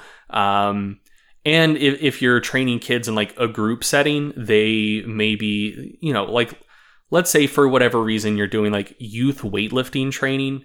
Uh, if you're doing weightlifting training with people in their 20s and someone's like doing snatches or clean and jerks, everyone's aware of who's throwing weight over their head and where not to step if you don't want to get a bar dropped on you. Like fucking eight year olds probably aren't. Um, so, you know, you need to be really observant about that and, and just like the types of weight room injuries that come from lack of attention, like dropping weights on people and dropping plates on your own foot, etc. Like that stuff's probably way more common with kids than it would be with older adolescents and certainly adults. So so you need to be super cognizant of that sort of weight room injury. Um, and then when it comes to how you actually train kids, until until they hit puberty, you should probably mostly be focusing on generally developing skills. So both like athletic skills and also weight room skills. So make sure they have good control of their body and the exercises that they're doing. You're you're focusing intently on are they performing the exercise properly versus are you loading them up with a lot of weight. Um, so motor skills are way more plastic and you can learn them way faster when when people are young. So that is like the ideal time to teach them how to to properly perform exercises. And in terms of the outcomes of training, um, you know, going super close to failure and using super heavy weights, like the juice just isn't worth the squeeze with with children and like young adolescents. Um, just because like the strength and hypertrophy effects aren't as great. So the research looking at um, resistance training interventions in uh, like kids and early adolescents before like really hitting puberty hard versus like during and post puberty tends to indicate that if you put them on the same training program, the strength and hypertrophy effects during and after puberty are substantially greater than before puberty. So before puberty, you know, teach them technique, work on weight room skills, um, and then once puberty really starts kicking in, then if you want to start ramping up loads more, ramping up volume more, training them a little bit closer to failure, you know, one, hopefully they should be prepared for it by then because you've been kind of laying the groundwork with skill development to that point. Um, and two, they'll they'll just be able to derive larger benefits from it kind of once puberty is online. Um, so yeah, those those would be my general recommendations. Um, and yeah, the, the, biggest thing as far as injuries go is like just keep a super close eye on everyone, um, and make sure that make sure that you drill technique over and over and over again before adding any substantial amount of external load. All right, good stuff. Um, based on the time, I think we should probably jump ahead to our rapid fire questions. I want to just go through. You know, we get a lot of questions uh, submitted to us. Some of them require quite a lengthy explanation, but there have been a number of questions where I'm like, I'll answer that in like a couple sentences. And so I've got a little list I want to go through here just because, you know, we want the listeners to get their questions answered, but some of these don't really make it into the show as like a big 10 minute thing we're going to talk about. Mm-hmm. So uh, I'm just going to go through some of mine here. One was, um, is it likely that habitual intake of nitrate rich vegetables, such as beets and spinach and really any uh, leafy green, can those induce the same ergogenic benefits as like a highly concentrated supplement with nitrate? And the answer is hell yeah, definitely. Uh, I recommend that actually because if you look at some of the independent research on a lot of the beetroot supplement products on the market, there are actually some notable quality concern, uh, quality control concerns in terms of the actual nitrate dose that's present in some of those. Because um, I mean, nitrate's tricky. Like even in uh, even in just like produce, you, you can get a, a great deal of variability. So it, it's hard to know the exact dose you're getting. I think a very reasonable uh, response to that is to just generally eat uh, a diet with plenty of nitrate rich vegetables in it. Um, but there, there's direct research on this. So it's not just kind of speculative. There was a study by Flueck and colleagues in 2016 um, where they looked at whether or not beetroot juice uh, was more effective uh, than than a nitrate matched dose of sodium nitrate, and, and, they did find that there was a slight difference, um, but, but but the beetroot juice actually was a little bit uh, a little bit more uh, had slightly better effects than sodium nitrate alone. So one of the things I find interesting about going the food route is that you're not just getting nitrate content, but w- whichever food you're going with, you're typically going to get a number of other antioxidants in that are just naturally occurring in the food matrix. And there, there can be some synergistic effects between uh, the antioxidants in the food matrix and the nitrate itself. Of course, in that study, they use beetroot juice, which is a supplement, but the same thing would apply to, to whatever food source you might use. Um, and there was another study by Clifford and colleagues that found the same thing, where the beetroot juice was a little bit more effective than the sodium nitrate itself. So some of these other compounds in the, the foods and the juices you might use are contrib- contributing in a non negligible way. Uh, and there was a study, I can't remember the name of the author off the top of my head, but there was a study where they actually tried to do an intervention where they said instead of giving you a nitrate supplement, we're going to encourage you to eat this list of foods that's higher in nitrate. And what they showed uh, in that study was there were positive effects associated with the intervention, but the intervention itself was effective at increasing nitrate intake enough to get up into those ergogenic ranges that we see with supplementation. So the really nice thing about nitrate is we it's very realistic to eat enough uh, foods rich in nitrate, foods and, and, and food derived juices, that you could get the type of dose we would deliver with a supplement. That's a pretty unique thing for a lot of supplements. And the even cooler thing is you, you have a much better idea of exactly what your nitrate content might be if you have a diverse array of nitrate rich foods. Um, you don't have to worry about just getting a supplement that's a total dud. You can kind of diversify that a little bit and the foods are likely to have some other phytonutrients present in the food that have either a neutral or positive effect on the action of the nitrate that you're taking in. So not only is it okay to go with with uh, you know foods and beverages rather than some of these supplements, but you could argue in some cases is actually a, a more favorable way to go, and uh, depending on what supplement you're going with. Another question I got uh, is about L-citrulline. Um, basically should I be taking it? Is there a best time to take it? Um, what kind of dosing strategies are advisable? So if you're going to go the L-citrulline route, the, the, standard dose you're going to see in the literature is between three and six grams a day. You might as well err on the safe side and go with the six grams, in my opinion. If you're going citrulline malate rather than L-citrulline, that's usually dosed at six to eight grams. And the ratio of citrulline to malate is usually one to one or two to one. Um, however, there was a study that actually tested that, like to verify those label claims. They were not what you would call accurate. uh, they, they, weren't way off, but even the ones that claimed to be two to one were more like one and a half to one. Mm-hmm. But uh, but in any case, what I would recommend with citrulline malate is generally going with a two to one ratio of citrulline to malate, whether or not that's the exact ratio. Um, and probably going with the eight, the eight gram dose just to make sure you're getting plenty of citrulline out of it. Um, one of the questions was, does timing matter? Um, and generally, I, I would take it all in one dose rather than splitting it up. And I would take that dose around one to two hours before exercise. The studies showing ergogenic benefits when it comes to strength and power outcomes, they typically give it an hour before training um, or, or before exercise testing. Theoretically, looking at the pharmacokinetics, you could justify that two hours should be just as effective as one hour. Anywhere in the one to two hour range should be fine. But if you want to go with like, okay, the, the studies that have looked at one hour and two hour dosing in the same study, there's certainly no benefit to, to going with two hours instead of one. And if you want to just make it simple and say, okay, the studies that work, what are they doing? It's usually giving six to eight grams of citrulline malate, and it's usually giving it an hour before exercise. So I would not split it up throughout the day, and that's probably the, the dosing that I'd go with. And again, it's important to have realistic expectations. We're talking about a pooled effect size of about 0.2. That's a nice thing, but it's not something that's going to completely revolutionize your training.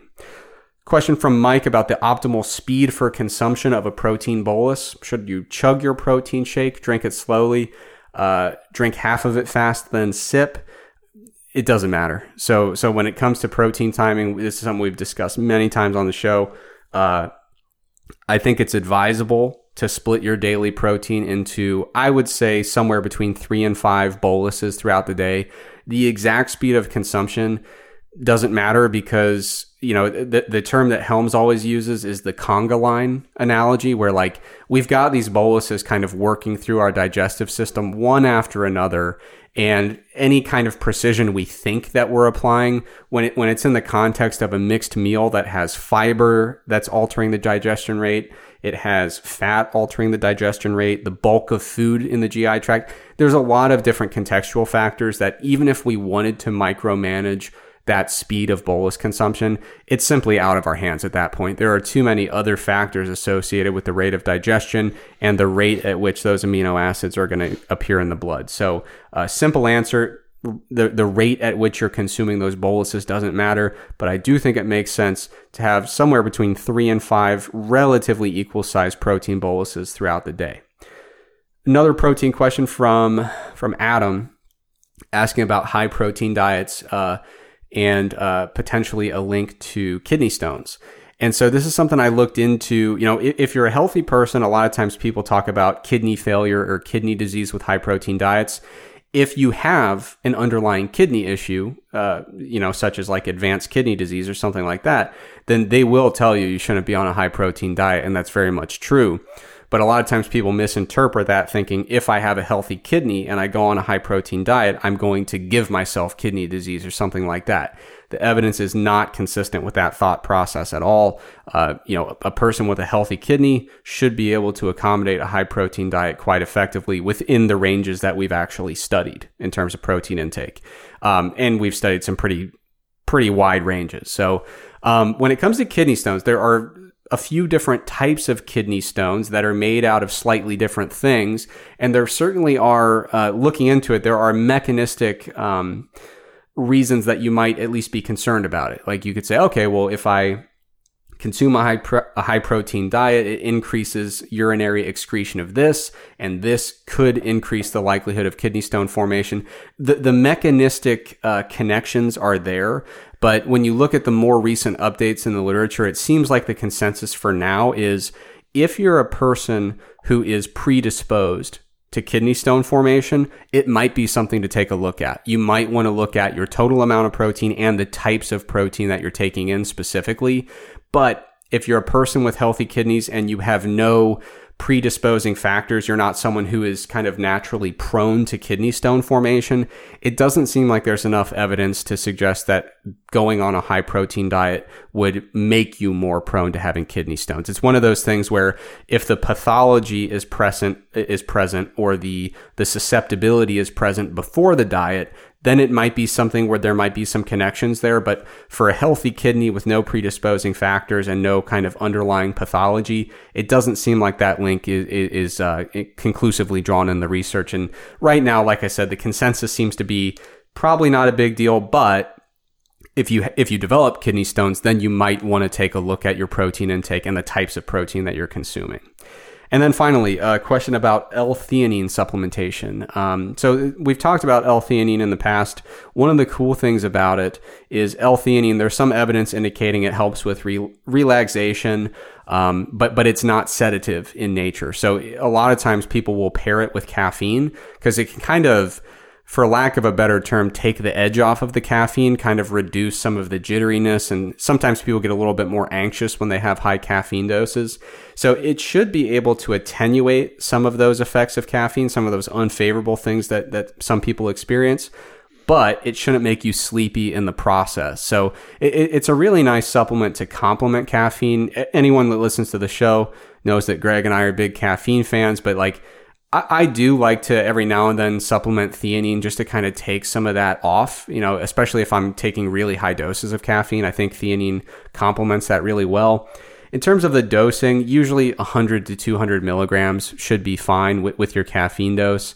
Um, I, I, do know some people that it, it's almost like when they take higher theanine doses. I've talked to people anecdotally who say that they almost feel sleepy, even though there's not a sedative effect. They just kind of I think they subjectively tie that sensation in that that kind of relaxation. They tie that in with with sedation and sleepiness. So they they they note that they kind of subjectively feel a little bit more sleepy. And so if that's you, then then it's not for you. But but if you take high doses of caffeine and you tend to get a little bit more jittery or anxious, it's something that might not hurt to try. And like I said, the dosing typically down around 100 or 200 milligrams should do it. All right. Uh, I have a handful of rapid fire questions as well. First is from Daffy Duck. Mr. Duck, thank you for listening. Greg, it's been five years since you wrote the Belt Bible. What, if anything, uh, has changed? Is it time for a rehashing on the subject of the powerlifting belt? Uh, Answer to that is no, not really. So, 2014, 2015, I published an article on Stronger by Science titled The Belt Bible that went through all of the research at the time on powerlifting belts. Um, there hasn't really been anything super noteworthy published since then, with the exception of one study in 2018.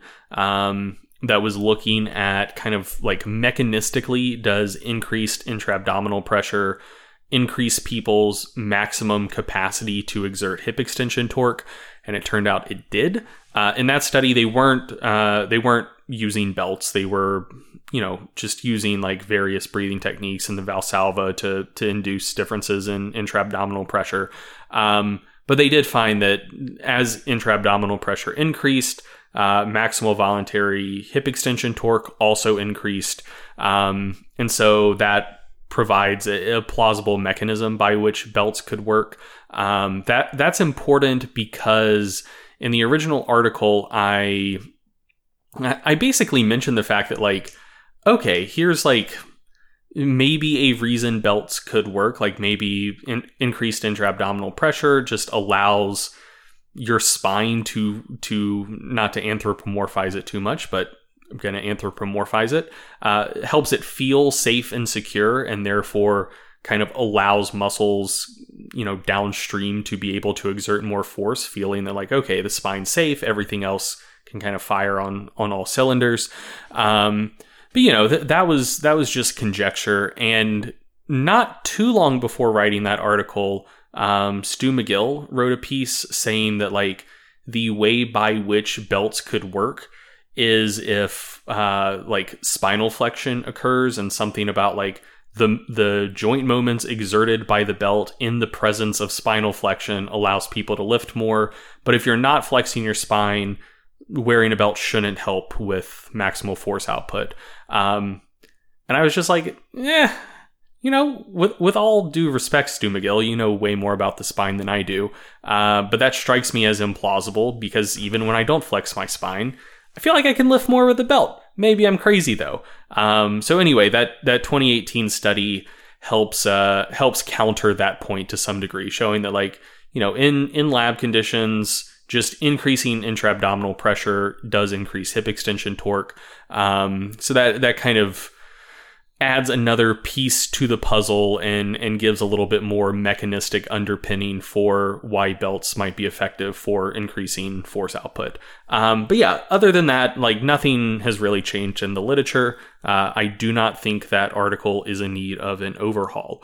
Um, One article that is in need of an overhaul, though, is uh, one I wrote titled "Grow Like a New Lifter" again, that talks about myonuclear domain theory. Um, there was a, a, cool review on that that came out recently. It it's going to be in the upcoming issue of MASS. Uh, you know that content now is is for MASS subscribers, but I will talk about that on the site at some point and will overhaul that article eventually. But yes, uh, there there are articles on the site that are due for an overhaul, but the Belt Bible is not one of them.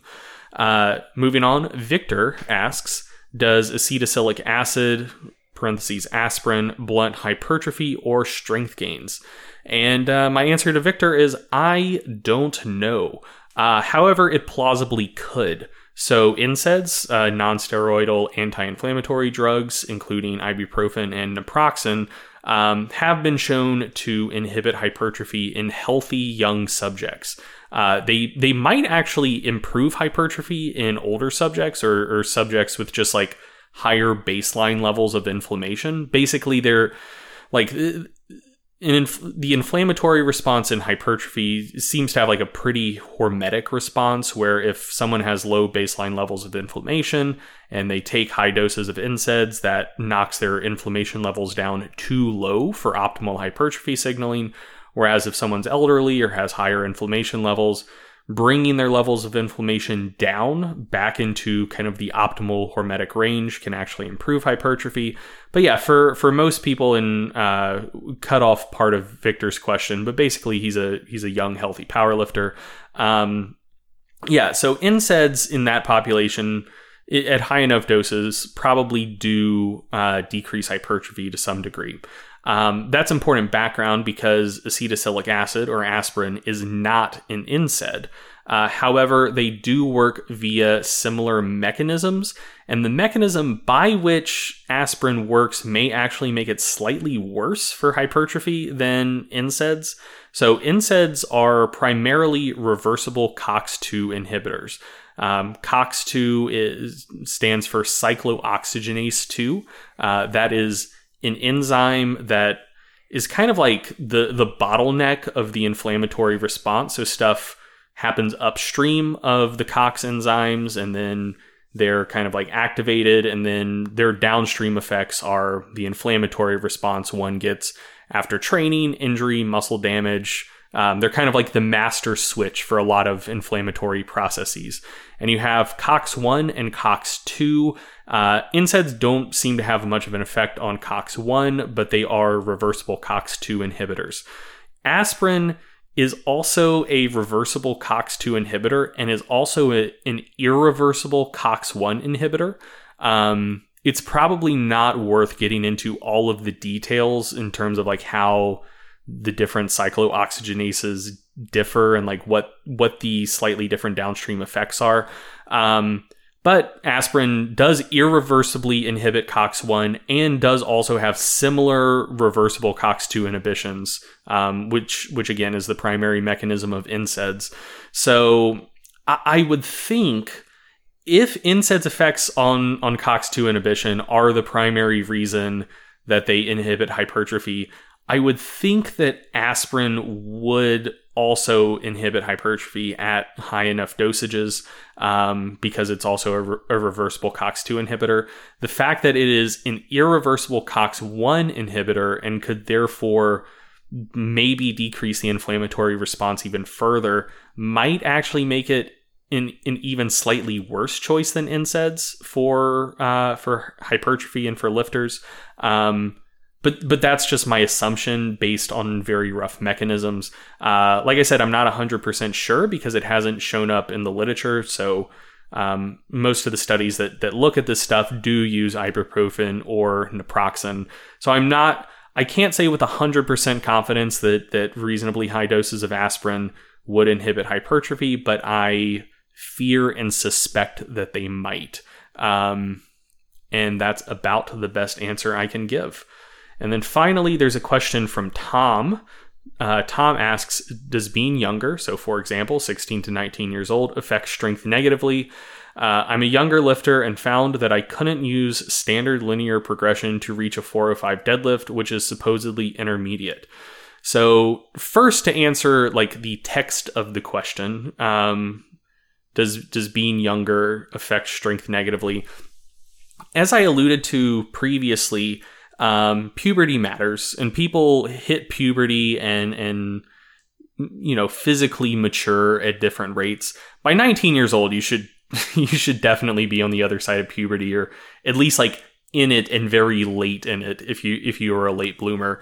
Um, by 16, it's kind of up in the air. Like most people are, are, probably going to be well into puberty by that point. Some people may just be entering puberty. Um, but yeah, by by 16, 17, you should probably be to the age where you do respond pretty well to resistance training, where you can gain strength and and muscle pretty well.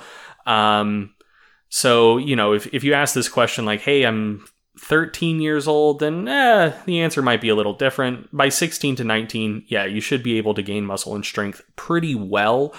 Um, but kind of like the subtext of this question is uh, Tom isn't isn't super enthused about his progress so far. He tried to do a standard linear progression and stalled out at some point before a 405 deadlift, which some website told him was like intermediate level. Like you should be able to get there on a linear progression when you first start lifting. And like don't worry about that. Tom, you're fine. Um so I, I think one this is something we talk about on the podcast all the time. People focus way too much on averages and not enough on kind of the variability surrounding those averages. Um, and then also like terminology, like the, the way people use terms like novice, intermediate, advanced, I think is just utter and complete bullshit. Um, kind of secondary to the point about variability. So, like, yeah, I think it's very plausible that when people start lifting for the first time, they get on a linear progression. Maybe kind of on average, they stall out around a 405 deadlift initially. Personally, I think that's actually a little high. I don't think the majority of people get there on a linear progression, but I don't think that's uh, completely unreasonable for for a number to shoot for within your first year or two of lifting. Uh, if you're a, a, healthy, relatively young male, um, and not like super super small, but like you know, don't worry about it. Like do your linear progression, take it as far as it'll let you take it, and then when you stall out, it's fine. Um, I have seen people stall on, or I, have seen male lifters stall on linear progressions with the deadlift at numbers south of 315, and we're talking pounds here. Um, the most extreme example I've seen of someone just being able to milk the shit out of a linear progression is uh, I had a client one time who came to me and I've talked about him on the podcast before, but he came to me with, if memory serves, a 540 or 550 squat. Uh, and I just assumed he had a fair amount of training experience. He filled out the, the questionnaire to ask him about his training background, what programs he'd done previously. And he's like, Yep, I've done eight months of starting strength. Um, and, you know, he came to me for coaching once he stalled on a linear progression, and that linear progression shot him out with like a 550 squat. Um, so, like, yeah, dude, there's a shit ton of variability, uh, and wherever you wind up is fine. Like, as long as you're putting appropriate effort and focus into your training, things are good. Uh, maybe you respond like average, maybe you respond a little bit worse than average, maybe you respond considerably better than average it doesn't matter. As long as you're getting better, things are fine. And then the point about language usage, like, I think that putting numbers on what it means to be a novice, intermediate, or advanced lifter is just stupid. Uh, it, numbers, by numbers, I mean like how much someone can actually lift. Um, you know, if you just didn't pick great parents for getting strong and you've put in 10 years under the bar and your max deadlift is 405 and like you know you stalled out on a linear progression at say 280 and you've had to scratch and claw your way to a 405 deadlift uh, you know apply yourself learn a lot in the process and that's where you are. Like you're a fucking advanced lifter you know? Like you're not going to set any powerlifting records but you, you are an advanced lifter. Like you are like in, in your context, like that's where you are. Um, and same thing, like like my client who like a linear progression spat him out with a 550 squat. When his squat was 510, he was a novice lifter. You know, like he he hadn't spent that much time lifting. He wasn't particularly good at it in terms of like, you know, motor skills and technique and whatnot. He was just a fucking strong dude. Um, so like, yeah, don't if if someone is telling you like, oh, 405 deadlift is the cutoff for intermediate, just ignore them. Don't pay attention to anything they say ever again. They have no idea what they're talking about. Um, if you want to use that terminology, I would define a novice as someone who can make progression, like like measurable progression on their main lifts on a like weekly or bi-weekly basis. If you can put, you know, five pounds or two and a half kilos on the bar every week or two, I'd still consider you a novice. Um, if you can reliably increase strength on, say, like a monthly to bi monthly basis, like you run a, a four week or an eight week mesocycle and your lifts reliably go up, you know, five, 10 pounds, I'd say you're an intermediate. And past that point where you need like a full training cycle and everything to go pretty well to make measurable progress, then I would consider you an advanced lifter. Um, and whatever actual numbers on the bar those timelines correspond with, completely irrelevant. Don't worry about it at all. So, to play us out uh, with this episode, got a couple of kind of professional development questions. We, have taken these in the past. You know, it's usually people who want to uh, uh, get some information about their their schooling, their education, uh, getting into personal training, something like that, or, or interpreting research as well. So uh, the first question is from Nathan, and Nathan basically is in the middle of a career change. He's becoming he just recently got certified as a personal trainer and is currently pursuing a bachelor's degree in kinesiology. And the question is basically. Uh, when does somebody know when they are ready to begin taking on clients as a trainer? Um, a little bit of anxiousness, a little bit of uncertainty. So, I don't know, Greg, what do you think? When when is somebody ready to start taking on clients? Um, I mean, you're probably not. so, yeah, I mean, so I think the the education process for personal trainers in America, I don't know how it is in other countries, is is way less than ideal because like training people it's a it, it's it's an applied thing, right? Like you need to have some some basic book knowledge about what effective training generally looks like, but then you also need the the hands-on skills of being able to you know, spot technique errors on the fly, make like training program adjustments on the fly if like what you wrote down initially isn't isn't working that well for the session um, building rapport with people and like being able to get a good effort out of them. Like those those are all skills that you can only learn by doing.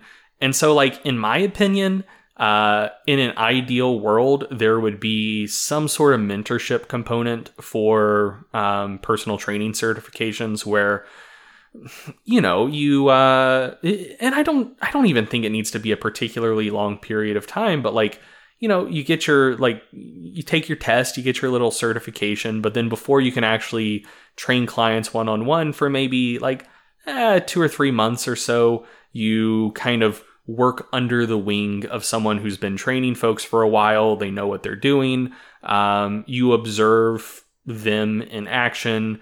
Uh, they can kind of like let you take some clients while they observe you to make sure that that you know what you're doing. Uh, and then at the end of the process, hopefully you should you should be pretty decent. Like I, I think that sort of um, like mentorship or like apprenticeship system would be really really ideal for personal trainers.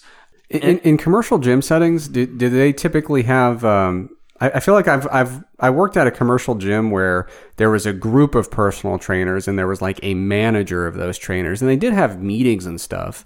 Do you think that would serve as a good mechanism of just kind of like learning on the job, just being able to lean on some of those colleagues? So I think that would um I think that could at least like conceivably accelerate the learning process. So like like basically I think unless you have some hands-on experience like your first few sessions and your first few clients like you're probably going to be pretty bad. Um but yeah, with with that sort of like internal gym mechanism in place, I think it could help accelerate the learning process. So like, you know, maybe by a month in, you're pretty confident and, and know what you're doing versus taking like six months to to really get your feet wet and, and be doing pretty good work. Um, but I still think initially you're you're probably going to be reasonably bad. Yeah. Um, so yeah, I mean, unfortunately, that's not the system. The current system is what it is. Like you go take a test, you get a piece of paper that says you can train other human beings. Um, and yeah, like getting that piece of paper does not at all mean you're ready to take on clients, but uh, the way pretty much everyone has done it is you just start and you take on clients and uh, you try to get better as fast as you can. Yeah. Um, if if you are at a place where you are where you're in a decent enough financial position where you could like hit up a, a trainer or a gym owner in your area and say like you know hey i'm working this other job part-time and like when i'm not working can i come like shadow you and and you teach me some stuff? That would be great. That would be way above and beyond the call. Um not many people do that. People should do that but like dude it's it's a hard economy out there. Um, and you know it's not it's not realistic to expect people to make that plunge before they actually start making money as a trainer. So if you could do that that would be incredible. Um, i'm not we're certainly not saying we expect that of you but yeah i mean dude if you just got your uh, if you just got your bachelor's in kinesiology you just got your first cert you're not ready to take on clients but uh, you know you just start doing it and you get better over time. And that's i think that's about the the best that is feasible for most people Yeah, I, I really like the idea of, if possible, shadowing or even doing like a, a brief internship or something like that, just kind of working under somebody, learning from them. Which now that i think about it since uh, since nathan did get his bachelor's in kinesiology Currently pursuing it. or currently pursuing yeah so th- there may be a, an internship facet there uh, and if that's the case pick your pick your internship uh, carefully and and make sure you're shadowing someone or and learning from someone in the type of setting where you would want to train people um, and if your college doesn't have an internship requirement that's a shame Yeah, I mean, and you you can do a you know quote unquote internship even if it's not officially an internship through a university mechanism. You know, if if you say, hey, can I like shadow you and try to learn some stuff from you? Some people might be willing to do that. Um, I, I would definitely say for me personally, when I first started training people in person, it was really nice because I was working with a sport team and I was working under the head strength coach uh, at, at that school. And so that was a really nice way to get some coaching skills without having the full um, responsibility of running the entire show. You know, you could give some pointers here and there. They could say, "Oh, you know, you gave this cue. You might want to you might want to try this cue in the future, a different cue." Um, but yeah, any kind of experience where you can work under somebody or lean on somebody with more experience, I think that would be a nice way to ease into it and feel a little bit more comfortable. Um, but you know, like like Greg said, like you might not actually be ready, but you might be ready enough to start becoming ready. You know, by taking the plunge, and uh, you know, you might make some some small mistakes getting started, but you'll develop that comfort level as you go. I think. Oh, a- another thing I'd say as well is like if you get a job at, you know, like a Gold's or some sort of big commercial gym, you're not going to have a full client roster on day one. Um, so, you know, another thing you could do is like after you get that job, when you do start training people, uh, hours that you're not that that you don't have client sessions scheduled, um, you could ask other trainers there with more experience if you could shadow them. So, you know that that might be able to help accelerate your development on the job. Because yeah, your your first couple of months, you're you're pro- it's probably going to be pretty lean in terms of uh, of how many like client sessions you actually have. Um, but yeah, that's that's really the only thing I wanted to add. Cool. Okay, so one more here from Hannah. This is more on the research side of things. So Hannah is a first year psychology student, recently had a class on how to read research articles. Uh, they were given a bunch of papers on topics, um, and they, they all kind of had different advice on how to approach reading research. Um, but but she she mentioned that a lot of them had processes, very detailed processes that were like you know five or six hours per paper, like the process of going through it carefully. Um, and so her question for us is basically she'd like to hear how we approach reading research, both when it comes to an individual paper, um, but also when it comes to like an entire area of research where we're just kind of diving in. Um, and, and how our approach changes based on our goal or our reason for reading that research. Do you want to start?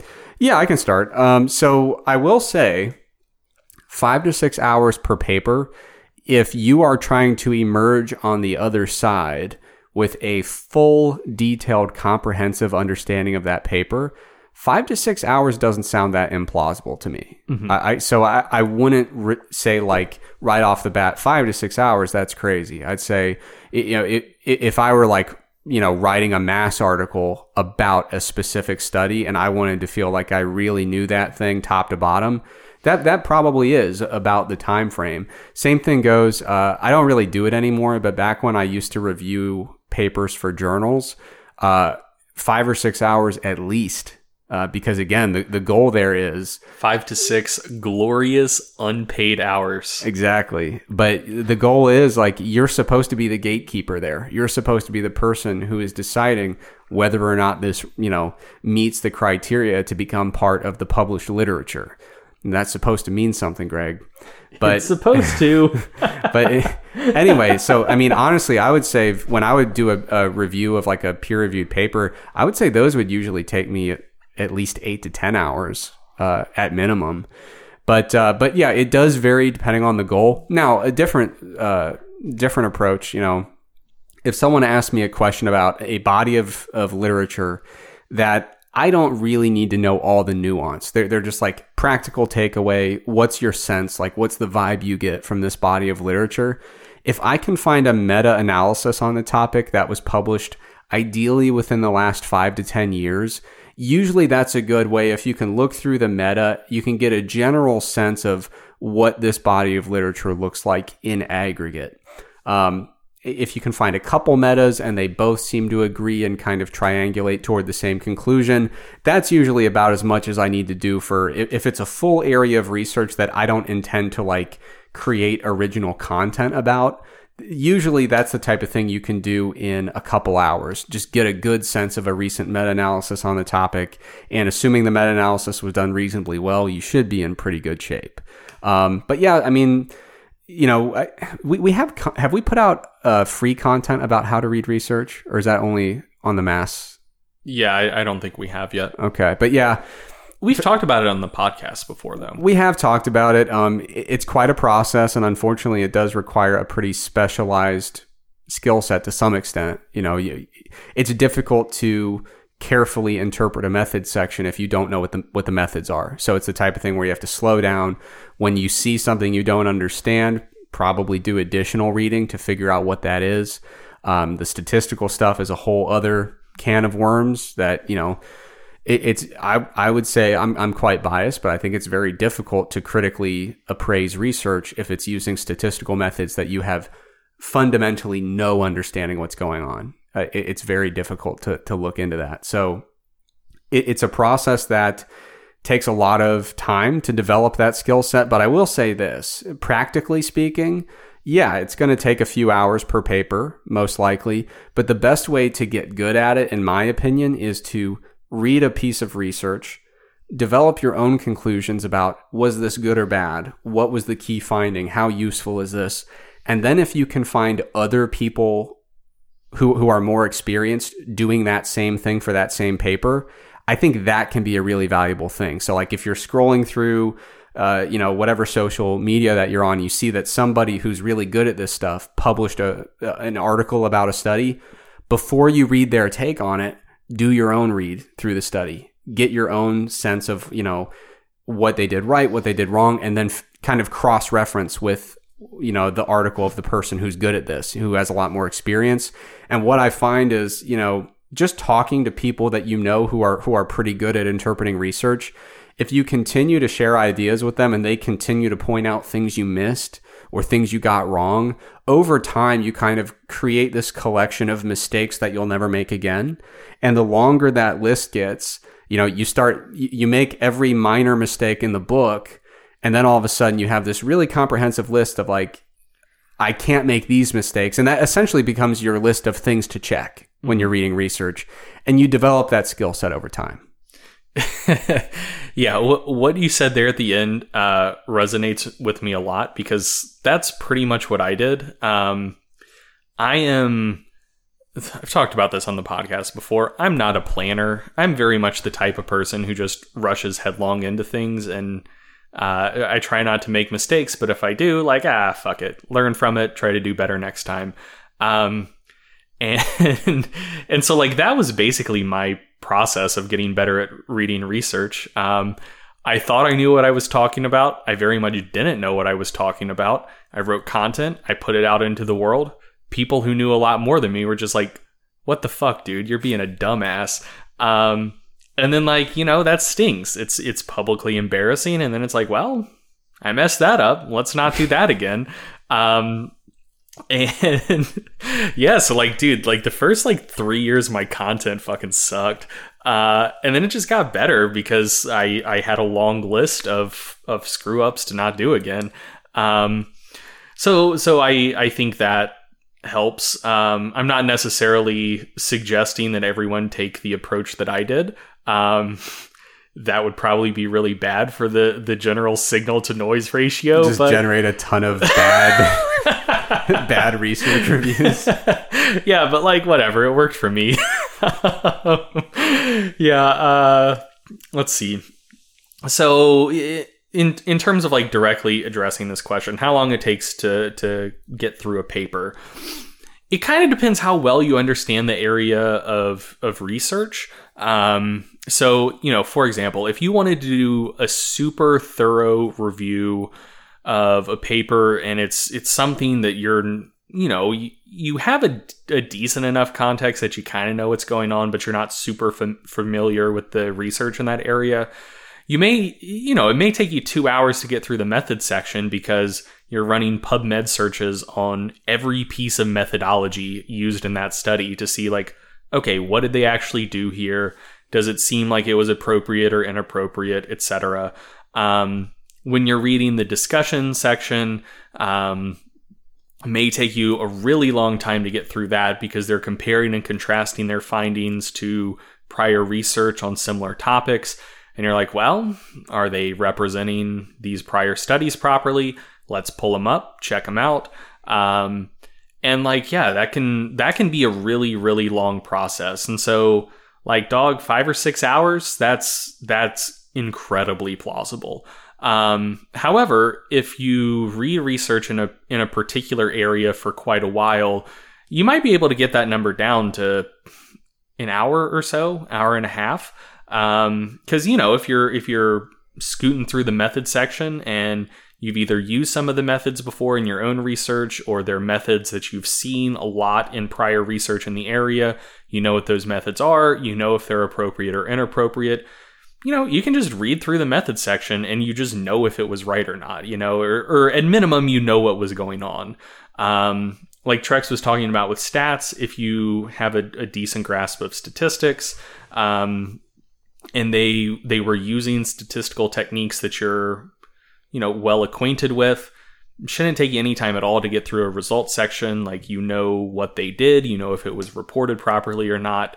Uh, and if it's an area of research you're pretty well acquainted with, uh, you can also zip through the, the intro and discussion pretty quickly because all of the papers that they're referencing, that they're comparing and contrasting their results with, you've read those papers. You know what went on in those papers and you don't you know you may want to pull them up just to refresh your memory but you're not going to need to take a lot of time reading them like and you know you, you may even realize like oh this discussion section was really incomplete there are a few major papers in this area that they just didn't cite or grapple with the findings of at all um, And so like yeah, if if it's an area that you're pretty well acquainted with, a lot of that stuff just becomes way quicker over time because you understand that area of research and the methods associated with it way way better.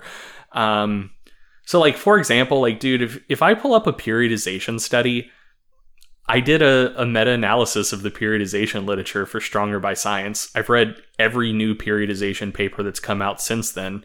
Uh, I know the methods people use for general resistance training research. It's not going to take me any time at all to get through a new periodization paper. Um, but so I mentioned uh, TDCS earlier in this episode, transcranial direct current stimulation. I'd heard of it. I was skeptical of it. I hadn't really read any research on it. And then when uh, th- there was an interesting paper about it, or at least like the results looked interesting, um, that I reviewed for MASS maybe like a year ago.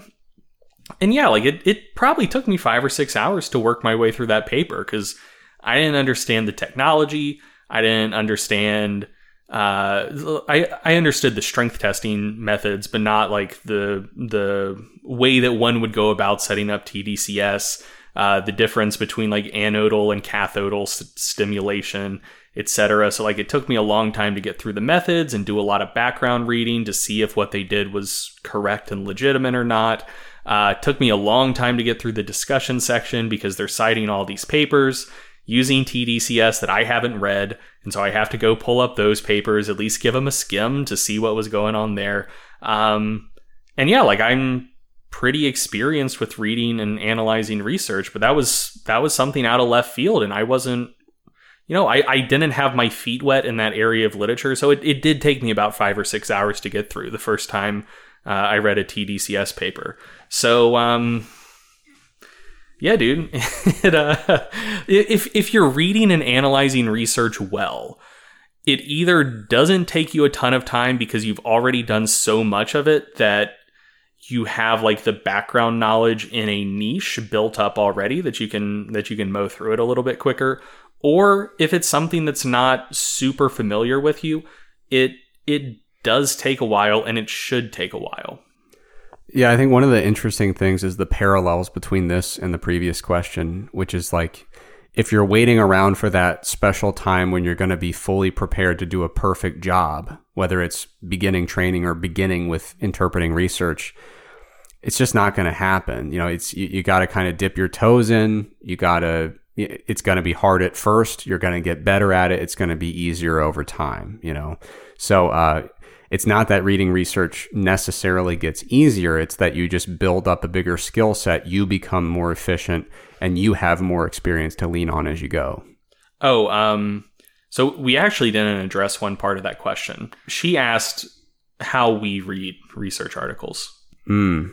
And, and I feel like we've both alluded to it uh, already, but so my process is um, I pull up the paper, uh, I'll first take a glance at the abstract just to kind of get an idea of what went on in the study.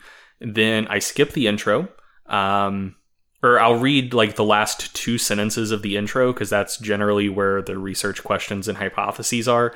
Uh, and you would be shocked the number of papers that don't actually have hypotheses that relate at all to the statistical test performed in the study. um, so I, will generally catch like the last two two sentences or so of the intro just to see like did they do what they said they were going to do. Um, and then I'll then I'll read the method section. Um, like I said, I'll either not spend a lot of time on it or spend a lot of time on it, depending how well acquainted with the methods they used how acquainted I am with the methods they used. Um, if they're if they're doing stuff that I don't understand well, I'll spend quite a bit of time reading research on on the methods they use to see what's going on. Um, if I do understand what they did and I read through it, I'm like, okay, I I could explain in detail their methodology. Then I move on to the findings, um, read the results section, see like, well, first off, like, did they use the appropriate statistical tests for their hypotheses and research questions. Sometimes they did, sometimes they didn't. Uh, did they report the results appropriately and clearly? Um, this is this is another whole big thing that uh, is is maybe beyond what you should be concerned about at this point. But uh, you know, if you're aware of how data in a particular research niche tends to look, uh, you might want to just look at, at the structure of the data and various data patterns to see if the findings are are plausible or if maybe there was like some weird shit that went down. Um, but for the time being, if you're just getting your feet wet, you should probably just assume that it's okay, I guess. Um, and so then like th- that is the that is the heart of the paper. The the methods and findings, like that's what they did. And the rest is, is framing. Um, so then after that, I'll I'll read the intro um, to see basically like you know how what what do they think the important questions in this field are uh, and then how did their their actual study relate to that stuff and then i'll read the discussion section um, see how it fits in with the rest of the literature if i know the studies they're referencing that they're comparing and contrasting with sometimes i'll pull them back up just to, to to give them a brief skim to make sure i remember what happened in those papers oftentimes I'm like, okay, yep, they're they're using this paper correctly, or no, they're using this paper incorrectly. Um, if it's an area of research I'm not acquainted with, I'm at that point spending a shitload of time pulling up studies referenced in the discussion section to to uh, you know get a better feel of that whole body of research to see where where that one study fits in. Um, and then like yeah that's uh and, and, then i'll compare and contrast what i thought the paper was saying based on the methods and results versus how the authors interpreted their own findings and some oftentimes those match up sometimes they don't if they don't then it's worth re- rereading the methods and results to see like did i misunderstand something or are the authors misinterpreting what they found um, and yeah, that's uh, that's my basic process. Yeah, my, my process is pretty similar. I think though, I don't know if it's a difference, but it's just uh, so I definitely go get an idea of what the study's about. You know, see if we got a, a purpose statement or hypotheses. Get into the methods, get into the results. After that, I kind of skip. I, I either look at like the very first few sentences of the discussion or the very end if there's like a conclusion uh, section just to kind of double check like what I got from the results is that what they got from the results and is that is that how they framed it in their discussion but honestly I usually if I don't know the literature if it's a, body of literature that I have no experience with uh, like a, a, a, study topic that I'm not familiar with I'll read the intro um, sometimes first just to like get caught up to speed and, and then read additional papers if I need to but if, if it's a body of literature I, I feel pretty good about, I usually don't read the introduction at all. uh, you know, I, have I've said this before on the on the podcast. The first sentence of any introduction could be cut and nothing would be lost. Yeah, but I I wish the introduction sections were just three bullet points. Yeah, I, I think that would be fine. But uh, my, my favorite is like every resistance training study starts with Resistance training is commonly used to improve athletic performance and increase muscle mass. And it's just, and they have like two or three citations for it. And it's like, we don't need that. Well, were you aware that caffeine is one of the most widely used psychoactive substances in the world? Oh, man. Try it, it, that. That's the challenge over our summer break. Try to find me a caffeine study that doesn't have that in the introduction. It'll be harder than you think. Yeah, like that is a good point. Mo- if you've read one introduction in like a specific enough niche of the literature, you've read all of them. Like they they become incredibly redundant after a while. Yeah, so I, I, typically, unless I have no idea what's going on in this study, I typically don't read the introduction really at any point. The only exception is if if I'm reviewing it for a journal and giving it a stamp of approval, I need to make sure it's not saying a bunch of like just incorrect stuff in there, right? Um, but like for for a for a MASS review, I'm not going to be dwelling on whether or not their introduction was accurate. I want to talk about the methods, the results, and how they framed it in the conclusions. Um, and yeah, I'll, I'll take a very close look at the discussion, especially if there's a mismatch between my interpretation of, of the data and their conclusions. That's when I start to really look at the discussion and say, well, we're looking at the same data, but we have very different interpretations. So, how did you arrive at yours? And whenever I do that, I'm very open to the possibility that I'm just wrong. Uh, but, but you know, aside from those, I, I, I, really think most of the time ought to be focused on methods, results, and, and then kind of contextualizing them whenever, for whatever you're doing, writing it up for a school assignment, for research review, blog post, whatever the case may be. All right, anything to add?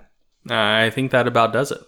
All right, so that does it for the current season of the Stronger by Science podcast. We are going to take our summer break.